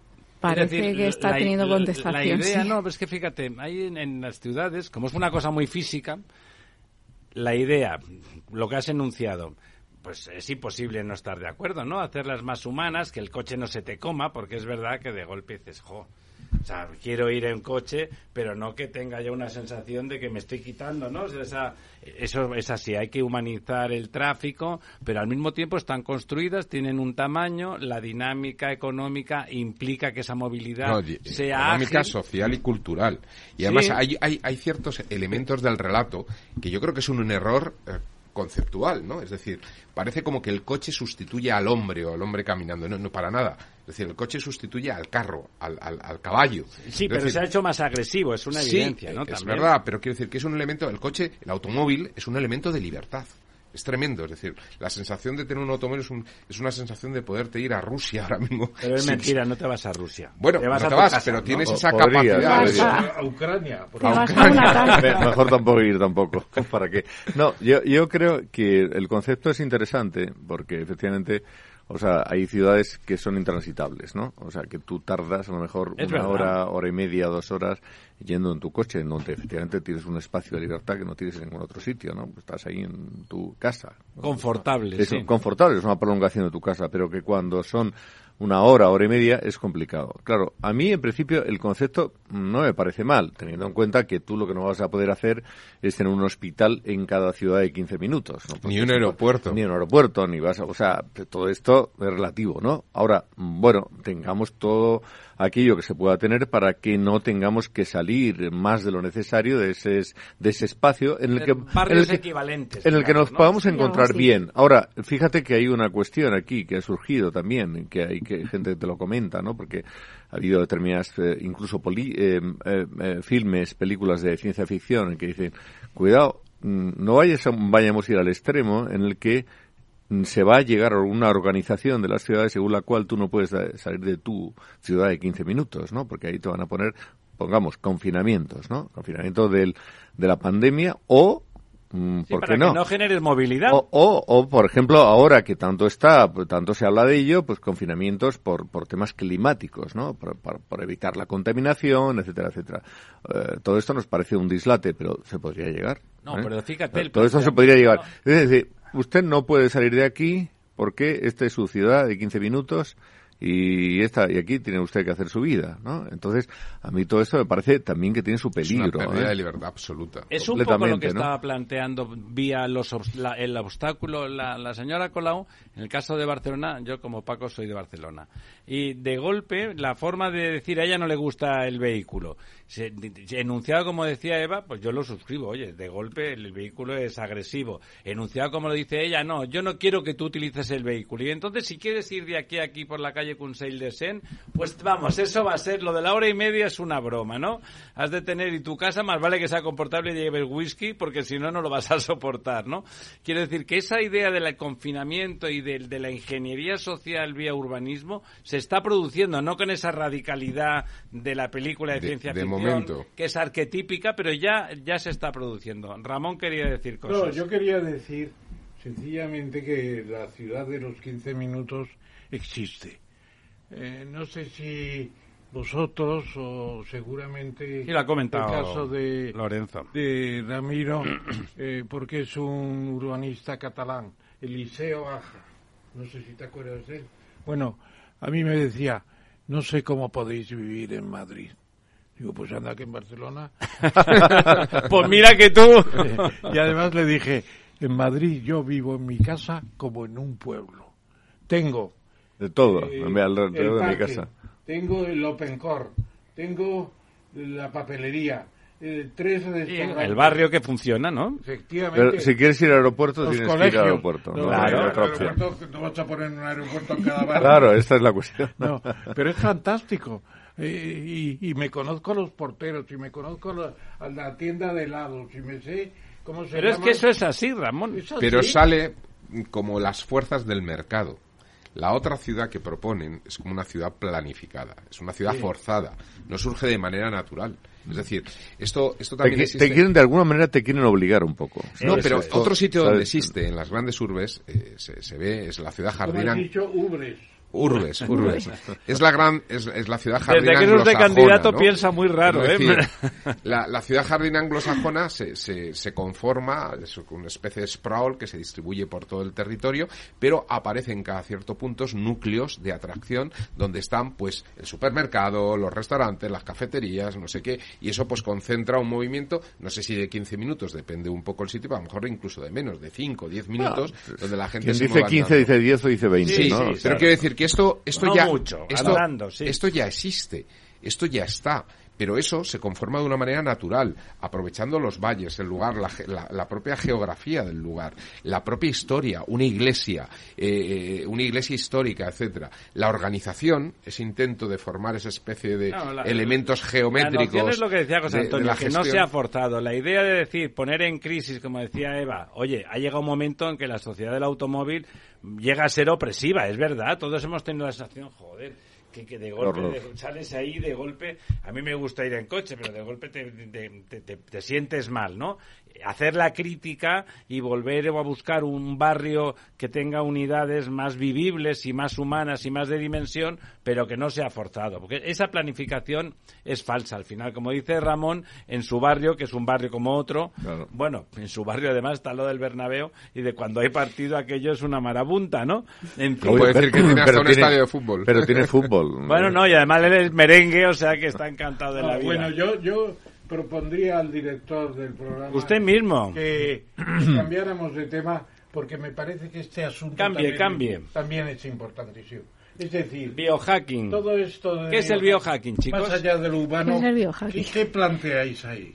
Pues planteamos una parte que es el biohacking, que es un movimiento un poco amplio de... Hacking tiene- suena a hacker, ¿no? Suena a hackear, sí. Es como que la tecnología ha llegado a un punto, los chips y demás, que son tan baratos que tú en tu casa, en tu garaje, puedes hacer cosas que se están haciendo Pero desde... de bio que es un androide hecho por ti mismo. Bio, bueno, el concepto de bio se supone que es crear naturaleza. Entonces, mm, tiene parte de ciencia ciudadana eso de yo estoy en mi casa y puedo transformar mis plantas y hacerlas bioluminiscentes porque lo puedo hacer comprando un kit por internet.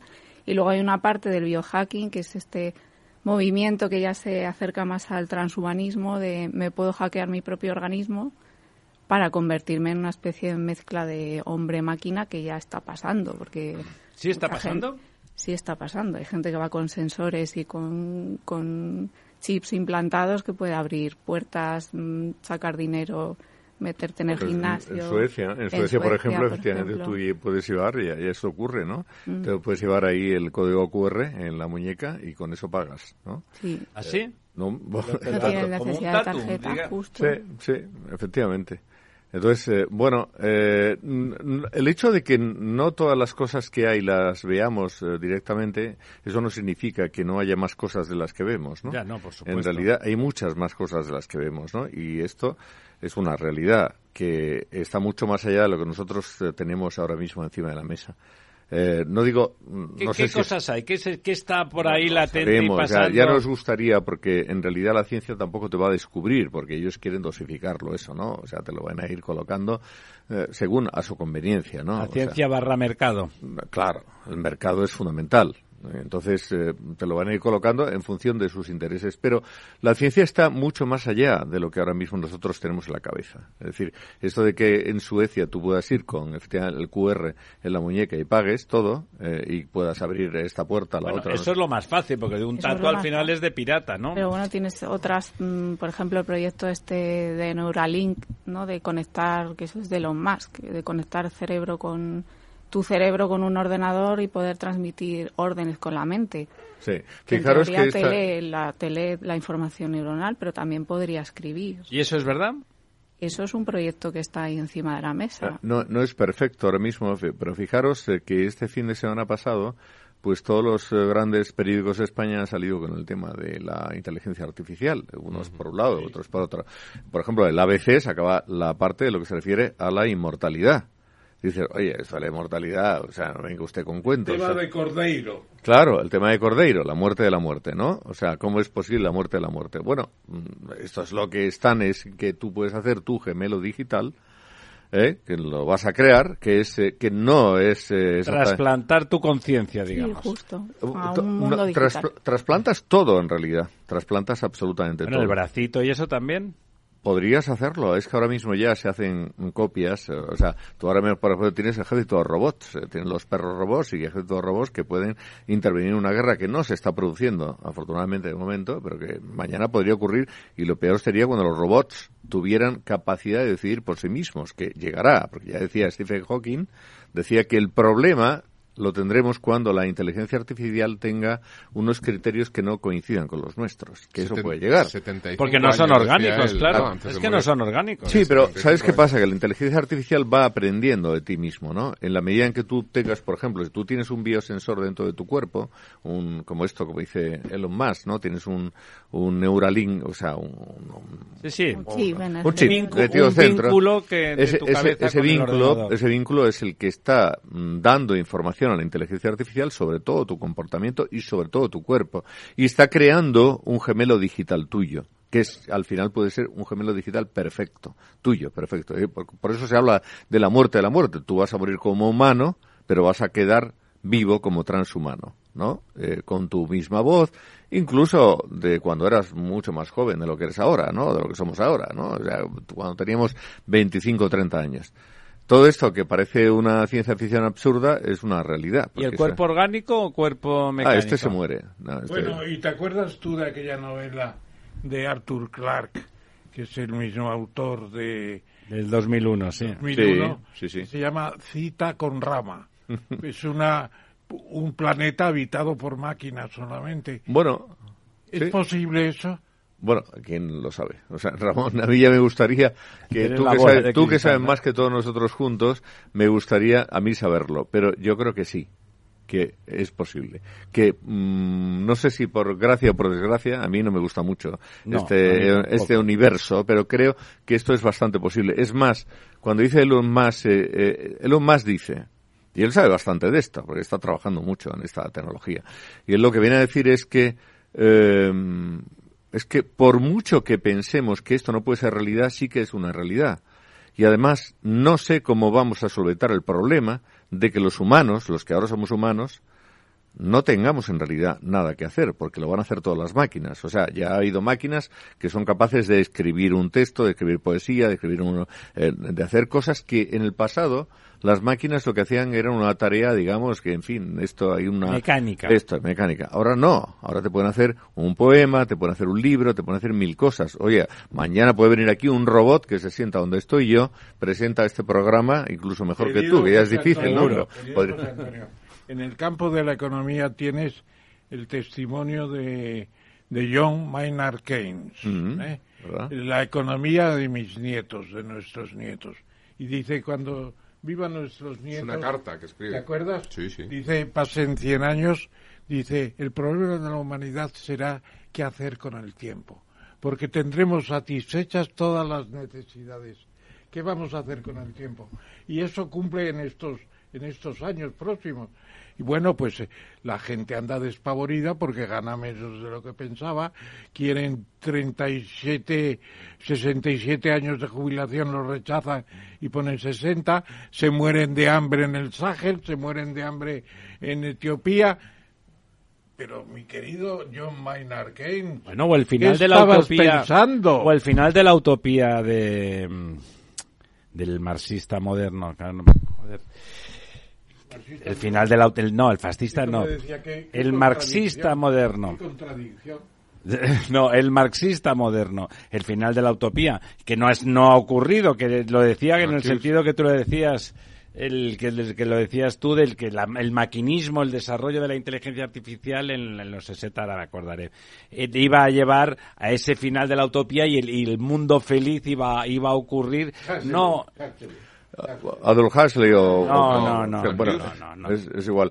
Eh, eh, eh, aquí lo que pasa es que todo esto, que en principio, todo esto que en principio suena muy bien, es decir, el transhumanismo, usted va a estar conectado con la máquina esta y va a tener, por tanto, una inteligencia muy superior a la que tiene ahora. Pues no sé, hablaremos inglés, francés, japonés, todos los idiomas, o sea, sí, Con un implante, ¿no?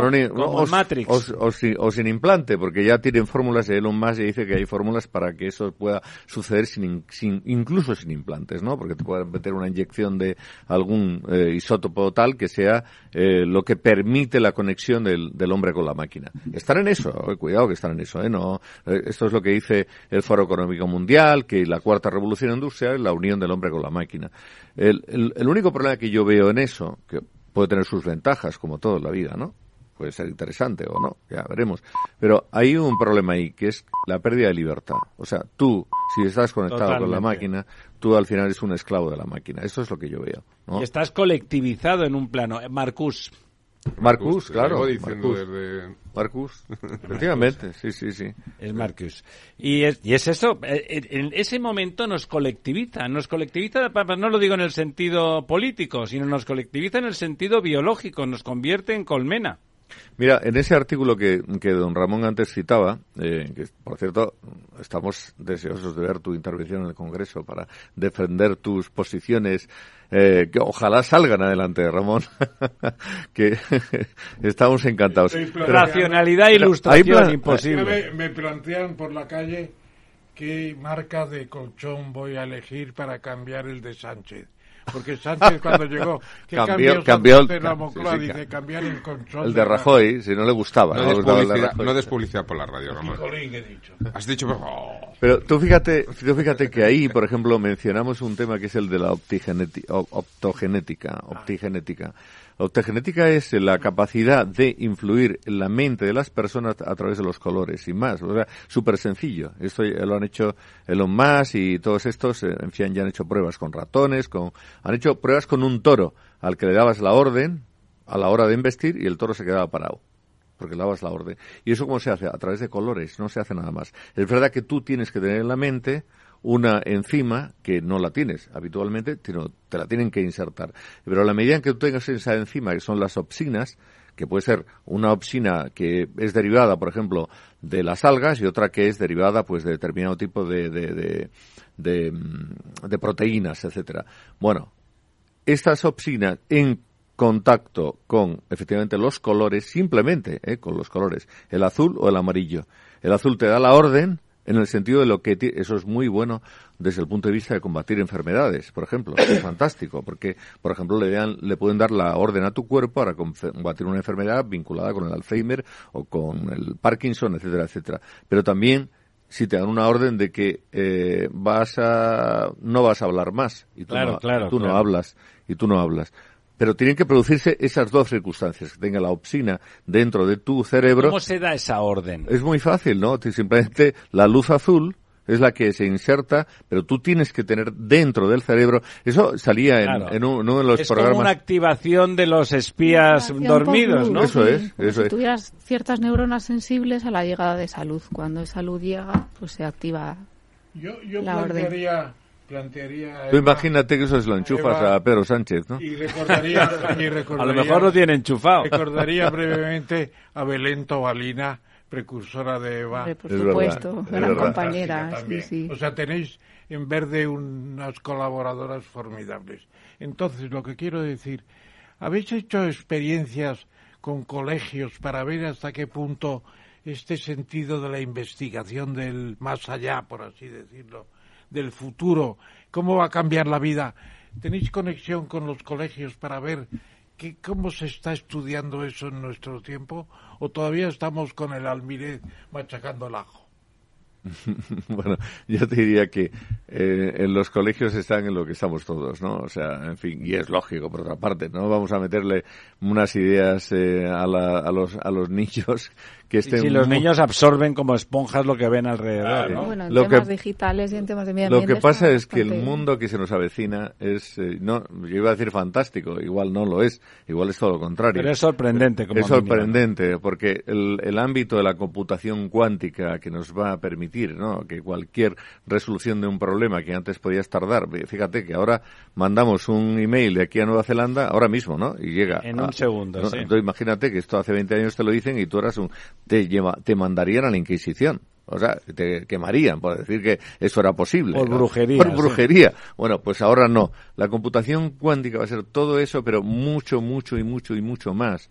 Es decir, de tal manera que ahí lo que se avecina y dicen, hey, no tengo ni idea porque yo no sé de esto, igual don Ramón sí que sabe mucho más, ¿eh? que por eso va de candidato a presidente del gobierno, pero ahí lo que se dice es que tú vas a, pasar, a poder pasar de un universo a otro porque el mundo, o sea, esto es un multiverso, ¿no? Eh, y, y, y hay formas de pasar. Hay otros mundos, pero están en este, ¿verdad? Y, están en, y a través de la computación cuántica tú pasas en nada. Esto que se había dicho siempre, que era de que yo me podía, mm, no sé, podía extrapolarme de una forma rápida de aquí a no sé cuánto, a qué universo. Lo mismo que el email. Es decir, sí, sí. es, el, plegamiento eh, cósmico y el paso por los agujeros de gusano. Pero tenéis experiencias con colegios. ¿Habéis hecho ah, algo? O sea, hacemos una experiencia con colegio, no te digo nada. Iniciativas nuestras propias, no, pero contacto con ellos sí que tenemos a través de alguna asociación. Incluso de los hijos. Y primero hay que instruir a los profesores, ¿no? Pero sí que están, sí que hay, hay Son más o menos contemporáneos. en los colegios. Tú, antes decías un poco esto de lo que puede venir que no te imaginas con el tema de la computación cuántica. Yo me gustaría poner un ejemplo para ver cuáles son los elementos que podrían sorprendernos. ¿no? En el año 82 sale una película, una gran película que es Blood Runner Mm, ahí, el, el, el, actor principal, eh, Harrison, Ford. Harrison, Ford. pues bueno, en la película vemos cómo salen coches voladores, salen eh, eh, pues autómatas, salen, es un elemento, es la pura ciencia ficción. Año 82, todos los que estamos aquí estábamos vivos y alguno con alguna edad ya. Sí, edad 2049, o sea que realmente va. Sí, bueno, bueno, no, es año 82, pero cuando Harrison Ford tiene que ir a hacer una llamada, va a una cabina. Mm no se habían ni imaginado los teléfonos móviles. Hoy todo gira en torno a esto. Es decir, ¿cuál es el elemento Pero Esto se va a quedar antiguo nada. Sí, por eso quiero decir, ¿cuál va a ser el elemento disruptivo que dentro de... Porque claro, esto, esto ya estaba en, el año 2000, ya estaban los iPhone. Es decir, estamos hablando 20 años después, ¿no? Eh, ¿Qué va a ocurrir dentro de 20 años? ¿Cuál va a ser el elemento disruptivo que realmente va saber no lo sabemos, nosotros no lo sabemos. mucho en juguetes sexuales. Ah, esto sí. Eso es muy viejo. pero eso va a permanecer porque eso siempre tiene su interés, ¿no? Pero en, cualquier caso, lo que sí, por Sobre todo para los candidatos. Claro, los de Vox. por las camas nuevas de Picolín. Pero, hay, hay, hay, una, hay una cosa que, por ejemplo, ya se está trabajando en eso y esto nos parece ciencia ficción, porque lo habíamos visto en películas, ¿no? Que son eh, los, los, los núcleos en donde se crean eh, lugares en donde se puede crear a gente, a ciudadanos. Es decir, en el futuro probablemente no va a ser necesario que nosotros creemos a los bebés. Que tengamos hijos. Mm, no, los vas a crear, ¿sabes? En la, una fábrica de bebés. Una fábrica de bebés. A lo Hasley, ¿no? Un mundo feliz de Hasley. Claro, claro, claro. la ciencia ficción a veces se equivoca, pero muchas veces cuidado, se anticipa. Cuidado que esto no es ciencia ficción, ¿eh? Esto es verdad ya, ¿no? Esto ya es verdad. ¿eh? Claro, un óvulo de señora y un espermatozoide de señor y se fabrica ahí. Bien, cultivado, etcétera, etcétera, con lo cual al final no, ya no hace falta el hombre y la mujer para nada. Yo no digo si yo, falta cuidado, para el espermatozoide y para el óvulo. Cuidado, cuidado que yo no estoy diciendo que esté a favor de esto, no, no, no estoy diciendo que esto es lo que nos está viniendo, ¿eh? Antonio, en ese mundo feliz. No, yo no sé si es feliz o no. No, no, no, ¿eh? pero quiero decir que en ese mundo feliz y, por contraposición un poco.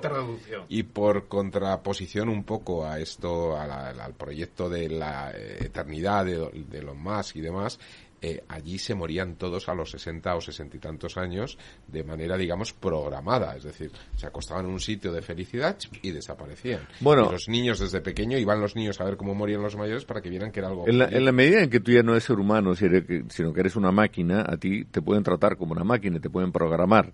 Y además, eh, o sea, lo que está por venir es el momento en el que la máquina decida sobre los humanos. Es decir, que los humanos ya no vamos a tener capacidad de programar a las máquinas, sino al contrario. Es lo que, es lo que decía Stephen Hawking. Dice, cuidado, que puede llegar un momento en que la inteligencia artificial no coincida en sus planteamientos con los nuestros. Es que el ocio nos hará estúpidos, porque realmente nuestro desarrollo de nuestra inteligencia ha sido fruto de la necesidad.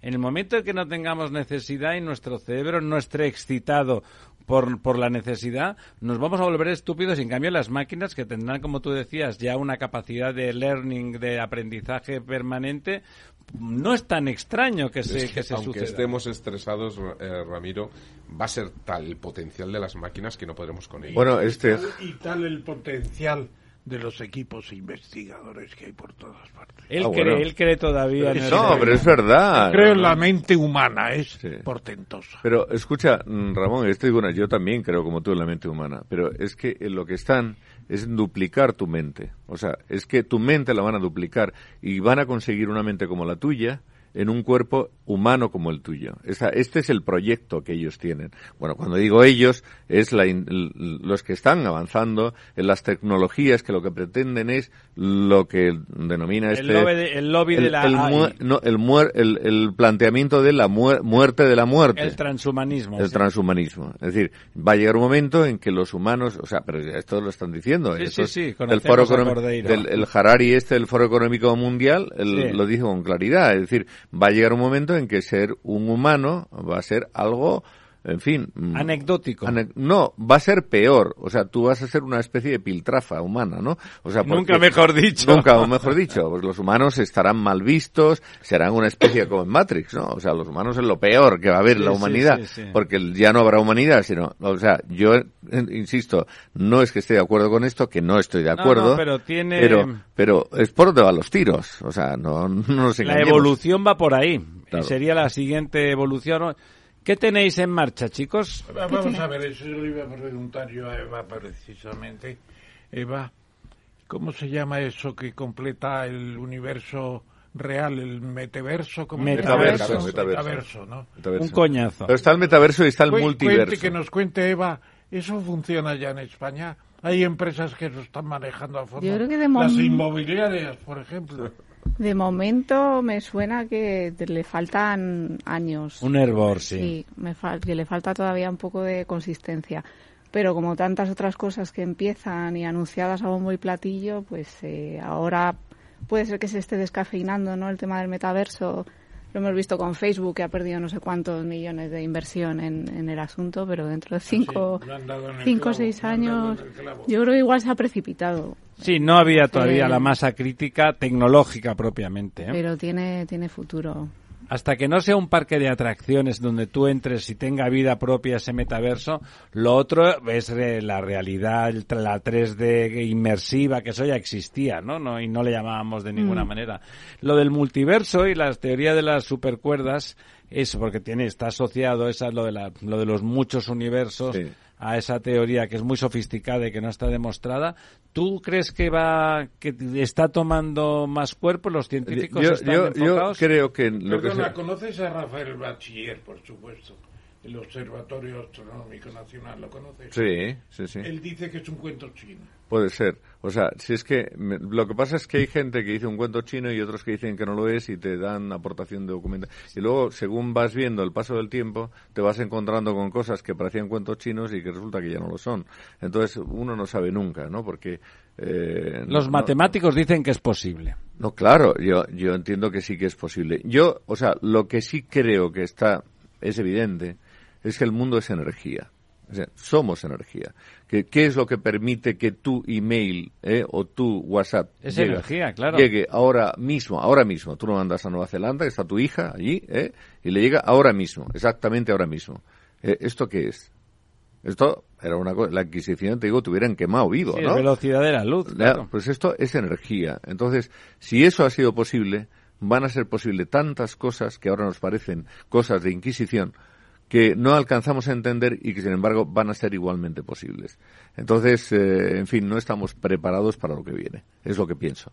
Nosotros, como somos como no somos de la Inquisición actual, ni somos políticamente correctos, ni tenemos ganas de prohibirle nada a nadie, seguramente estaremos con las orejas muy abiertas y además agradeciéndoos que hagáis eso, que además de verde y del cambio climático y tal, toca esas nuevas tendencias que no son una cosa de moda, que en realidad aproximarse a eso, porque estamos en una velocidad de cambio tan vertiginosa que si no está uno asomándose a esa ventana, a ventanas como la que habéis abierto vosotros ahí, pues se puede quedar fuera de, órbita. Lo que antes era simplemente leer a Julio Verne, ahora a lo mejor es leer la sección de, Juan de José Antonio y Eva. Una pregunta, Ignacio Crespo. La última. Es tan inasequible al al conocimiento de los amigos? Porque es muy difícil traerlo aquí. Ah, no sé. ¿Qué pasa con él? seguro que es posible porque todo puede ocurrir. No, no lo sé, igual Eva tiene más contacto con él, pero yo creo que sí que podemos intentar. Podemos intentar. Eso ha sido una tracámara Yo pensaba que le iba a hacer una pregunta a don Ramón una pregunta sobre el, el negociado. Para movilizarlo, porque está ahí muy quietito. Bueno, hay que moverse. Bueno, la ciencia es muy complicada, estará fijando. Hay que moverse aunque sean 15 minutos. escribe mucho, además. Sí. ¿Os llegan a vosotros esos artículos? Nos llegan, nos llegan. son súper interesantes. en la misma para, redacción. Para meterlos en verde, no los metéis en verde.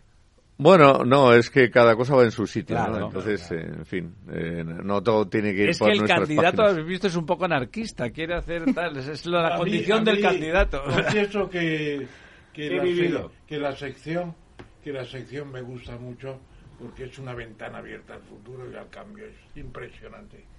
Es verdad, siempre viene contando lo bueno, lo que, lo que le gusta a vuestra sección. Es verdad, lo certifico. Bueno, y tenemos que estar en lo que pueda ser bueno y lo que pueda ser.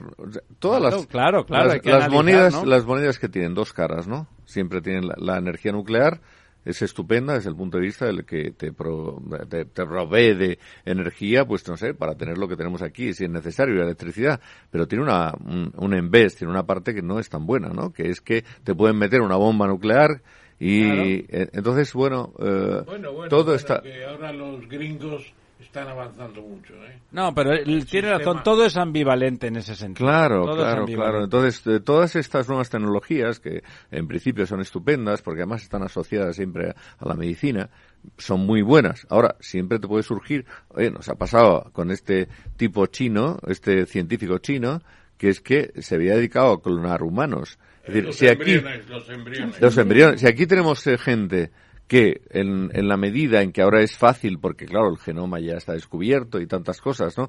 Y se dedica a funcionar por su cuenta y a hacer eh, las travesuras que consideren por su cuenta, pues estamos perdidos, porque fíjate, con un mundo con tantísimos millones de habitantes, miles de millones de ah, habitantes como tenemos, terminaremos locos todos. Como los doctores esos majaras de las películas que viven en Claro, claro, claro, exactamente ¿Cómo se llamaba aquel doctor? No sé, no sé, no, pero le podemos llamar el doctor no o el doctor muerte directamente. Exactamente.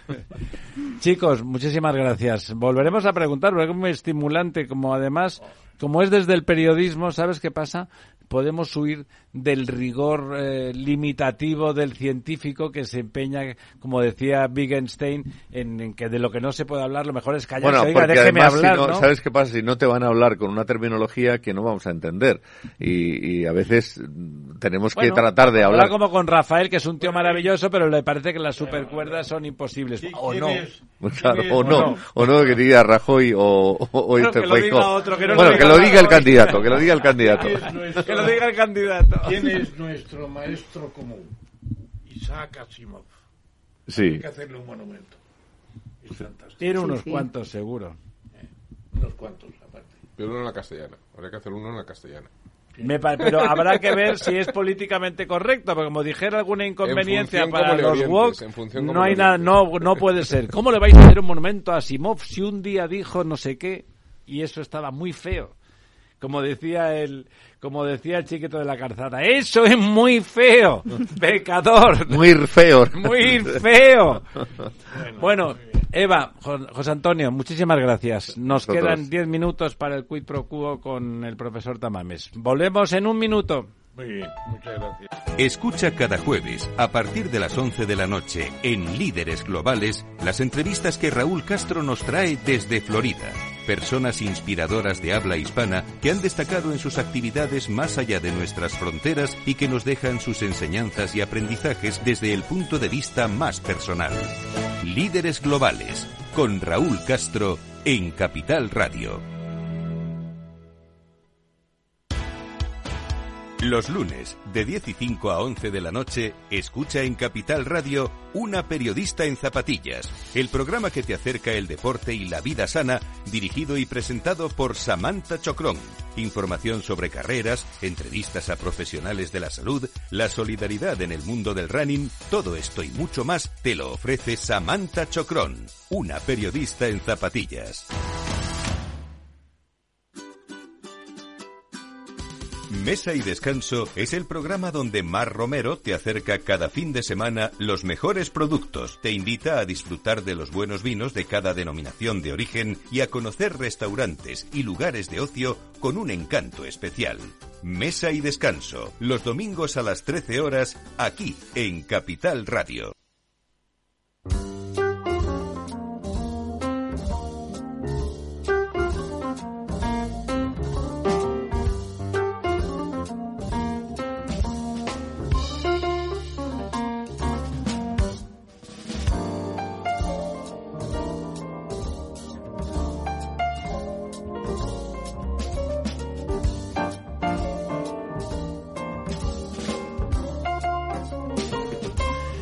Aquí estamos de vuelta, apenas tenemos 10 minutos, don Ramón Lorenzo, para ese quid pro quo. Y como hoy hemos hablado sobre todo del libro de don Ramón, El candidato, tenemos que hacer una película sobre el candidato. Eh, vamos a ver, han pasado cosas curiosas. El otro día lo comentábamos, ¿no? Lo del núcleo de la Tierra, que se había ralentizado. Luego lo mira uno en detalle y se ha ralentizado poquísimo, ¿no? Pero bueno, se puede medir. Y lo que se puede medir quiere decir que ha pasado. Bueno, y es los antiguos conceptos. Ignacio Crespo, ese que decía usted que le ha preguntado por ellos, se pregunta, ¿qué pasaría si tuviera el núcleo de la Tierra? Porque nos iríamos a hacer puñetas. Pues, de momento parece que no va a suceder nada. Adiós, gracias. Y podemos decir que aquellos conceptos que teníamos nosotros, ¿os acordáis? Del NICE y del SIAL. Sí, sí. Níquel, Níquel hierro. Y SIAL, sílice, aluminio. Silicio y aluminio. aluminio. Exactamente. Bueno, pues parece que no va a pasar nada de momento, pero yo creo que es una ciencia impresionante, que ya vamos sabiendo lo que pasa en el interior de la Tierra. Poco a poco. ¿eh? 4.500 millones de años y está ardiendo por dentro. Es que si no, no viviríamos aquí. Sin oxígeno. ¿Qué pasa? Una, un fuego sin oxígeno. No, no es fuego, es incandescencia de la materia. Está a una temperatura y esa temperatura hace que esté fundido. Eternamente. No, va perdiendo calor, pero muy lentamente. eso parece. Lo que es maravilloso es que no se pare. ¿Sabe que si se parara, no, no habría vida en No habría campo magnético. Eso es, sí, estaríamos muertos en, en nada y menos. Eso se lo tenemos que preguntar a don Rafael un día, bachiller, el día próximo que... Es la antiastronomía, es la geología interna, ¿no? Bueno, exacto. Es hablar de algo, de si es astronomía, es, hay que hablar de la nave en la que vivimos. Esto es la nave en la que vivimos y eso es el reactor que lo mantiene vivo. Bueno, ¿Debacle empresarial? Pues han llegado las declaraciones de concurso de acreedores están aumentando brutalmente. Este año pasado en un 130% creo y problemas especiales en Murcia, Asturias, insuficiencia de sistemas de reacondicionamiento de las empresas. Es un problema muy serio que ya nos ha hablado un experto de estos de estas cuestiones, un tal Quismondo que, que trabaja aquí el jueves por la mañana también en, en la tertulia y tendremos que invitarle porque muchas pequeñas empresas están cayendo. ¿Usted, don Lorenzo, cómo lo ve eso? Bueno, pues yo creo que esto es eh, de aquellos polvos estos lodos, ¿no? Es decir, todas las ayudas que se hicieron durante la pandemia que mantuvieron eh, un poco conectados al, canal a empresas que, quebraron ya eran zombies los llamaban empresas pues, zombies ahora que hay que devolver aquellos créditos pues pues eh, empiezan a surgir los problemas ¿no? hoy, hoy estaba en Murcia y hablando Claro, lo que se está haciendo con Murcia, porque ha salido como uno de los. Una región portentosa. Claro, eso es uno de los hubs agrícolas más importantes del mundo en innovación y que está exportando esa gente que sabe mucho a otras regiones de España y a Portugal. En Portugal, que justamente el gobierno hace lo contrario que aquí, intenta que el país funcione antes de poner dogmas de fe y se está machacando y la idea de que Murcia colapse mataría un centro de, generación de conocimiento agrícola y de riqueza fundamental. ¿eh? La señora Rivera piensa que el trasvase de Tajo Segura se acaba en el embalse de, del Segura. Pues no, señora, tiene una importancia enorme para Murcia. Si Murcia cae, es por falta de agua. Totalmente. Por eso no lo decía por eso, porque esa frivolidad de decir el agua, ¿por qué? Bueno, se, eh, había, están haciendo muchas trampas.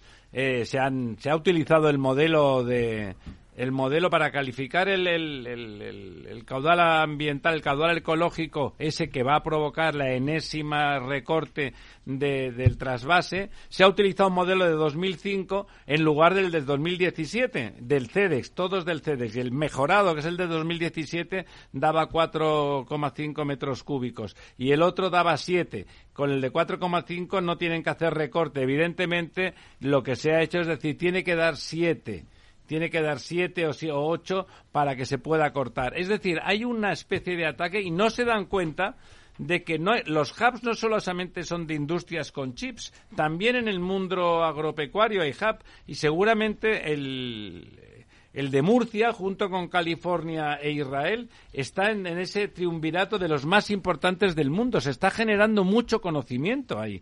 Están realmente, hemos de pensar, comemos todos los días. Durante la pandemia éramos autosuficientes desde el punto de vista agropecuario de forma mayoritaria, gracias a esa agricultura. Hay hoy un error de concepto que, más allá de la discusión ideológica, es un error de empobrecimiento que ocurriría en toda España si eso colapsara y, además, estratégicamente cometeríamos un, gran, un gravísimo error. Almeida, bate récord, 90% del presupuesto ejecutado. Sabemos que eso es muy difícil, ni en el Ayuntamiento de Madrid ni en ninguna administración. Bueno, ¿sabe usted por qué? Porque tiene una señora que se llama Ingracia Hidalgo, que es un portento. Y más gente, porque hay, que hay que gastárselo, ¿eh? Es una formidable. Yo la conozco personalmente y la tenemos que traer un día porque nos tiene que pues explicar cómo se gestiona un ayuntamiento con un 90 es evidente. De ejecución. De ejecución es formidable. Es muy difícil. Y además con la cantidad de proyectos que se han puesto en marcha. Quiero decir que esto no solamente es la dificultad. No es en un año suavito. Claro, eh, que, que, realmente durante el periodo de Almeida en Madrid se han puesto en marcha muchos proyectos y se siguen poniendo. Y es más, son tales los proyectos que muchos están ya prorrogando para la siguiente legislatura. Es decir, que no hay dinero suficiente, hay que seguir. Pregúntenselo a cualquier administración. Miren cualquier otra administración, el 90 ni de coña. ¿Qué opina usted del la bicimat de las bicis del ayuntamiento de Madrid. ¿Qué opina? Bueno, pues yo... Yo no gasto. Yo, no, no, yo, yo tampoco gasto, pero mi, mi hija sí gasta. Y, hombre... Pues la verdad es que, bueno, no sé si utiliza la bicimat o utiliza... Sí, es el problema. Hay muchos también operadores privados. Eh, está Bol, están, ¿no? Y la verdad es que eh, yo cuando se puso la primera bici, eh, yo pensaba que Madrid no era una ciudad para bicis, pero esto es falso porque además van cambiando. Es decir, mi hija que tiene 16 años va a tramitos andando, luego se cogen un patinete, otra dejan el patinete, que se coge la bici, dejan la, bici, se cogen un coche, todo con la misma, con la mismo, con el mismo operador, ¿no? es tremendo, ¿no? Es verdad que, es, que eso está cambiando y, es una cultura distinta de la movilidad. Es una nueva cultura de la movilidad que a través de nuestros hijos podemos, podemos aprender. También, hablando de, cosas españolas y de inversiones, por un lado quiebran empresas, pero por otro lado aumentan las inversiones en paraísos fiscales. ¿Eso se llama inversiones o se llama llevarse la pasta a un sitio donde no se pagan impuestos? El artículo no acaba de explicarlo todo muy bien, pero lo que más importante es que están subiendo mucho las, los depósitos, digamos, españoles en sitios como las Islas Vírgenes Británicas o las Bermudas, pero... Paraísos fiscales. también es verdad que hay declaradas inversiones el año pasado de 28 mil millones en el extranjero y en, en paraísos solamente están 221 según esos datos oficiales. A mí me parece que, tenemos un control ya bastante certero. No lo sé si tanto como dice el artículo. O sea, quiere decir que es que lo que pasa es que ya mm, sabemos lo que hay y que la gente no puede evadir impuestos a través de los paraísos fiscales. Y también es cierto que algunos momentos de, digamos, de declaración de paraísos fiscales se han retirado y se sigue invirtiendo. No es que eh, Irlanda, por ejemplo, sea un paraíso, pero se le parece bastante, ¿no? Pues yo, fíjese que, Muy rápido, chicos, tenemos yo, un minuto Yo lo quería porque yo, yo discuto esto, ¿no? No es ningún paraíso, es decir, cuando hablan del impuesto de sociedades del 12,5 es para actividades normales de la empresa. Sin embargo, cuando una empresa especula y obtiene beneficios extraordinarios, está grabada por el 40%, que es muchísimo más de lo que le grabarían aquí una empresa. Pero solo en lo especulativo. La buena noticia. La buena noticia es que el Fondo Monetario Internacional ha elevado en dos centésimas el crecimiento de este año, de 2,7 a 2,9. poca cosa es, pero en fin, menos Más vale eso que una patada en el tobillo. Menos da una pieza. bueno, don Lorenzo, Don Ramón, flamante precandidato, por lo menos precandidato. Le, ve, le veo la carita, le veo la carita de la emoción verbenera. Sí, pero la ¿eh? procesión va por dentro. Eso espero, eso espero, que reflexione intensamente de lo que es mejor para usted, para el país y para todos nosotros. Exactamente. Para el Amigas, país. amigos, el próximo miércoles, la verdad desnuda, aquí estaremos, como un solo hombre, aunque somos tres o más. ¿Y una mujer? y una mujer.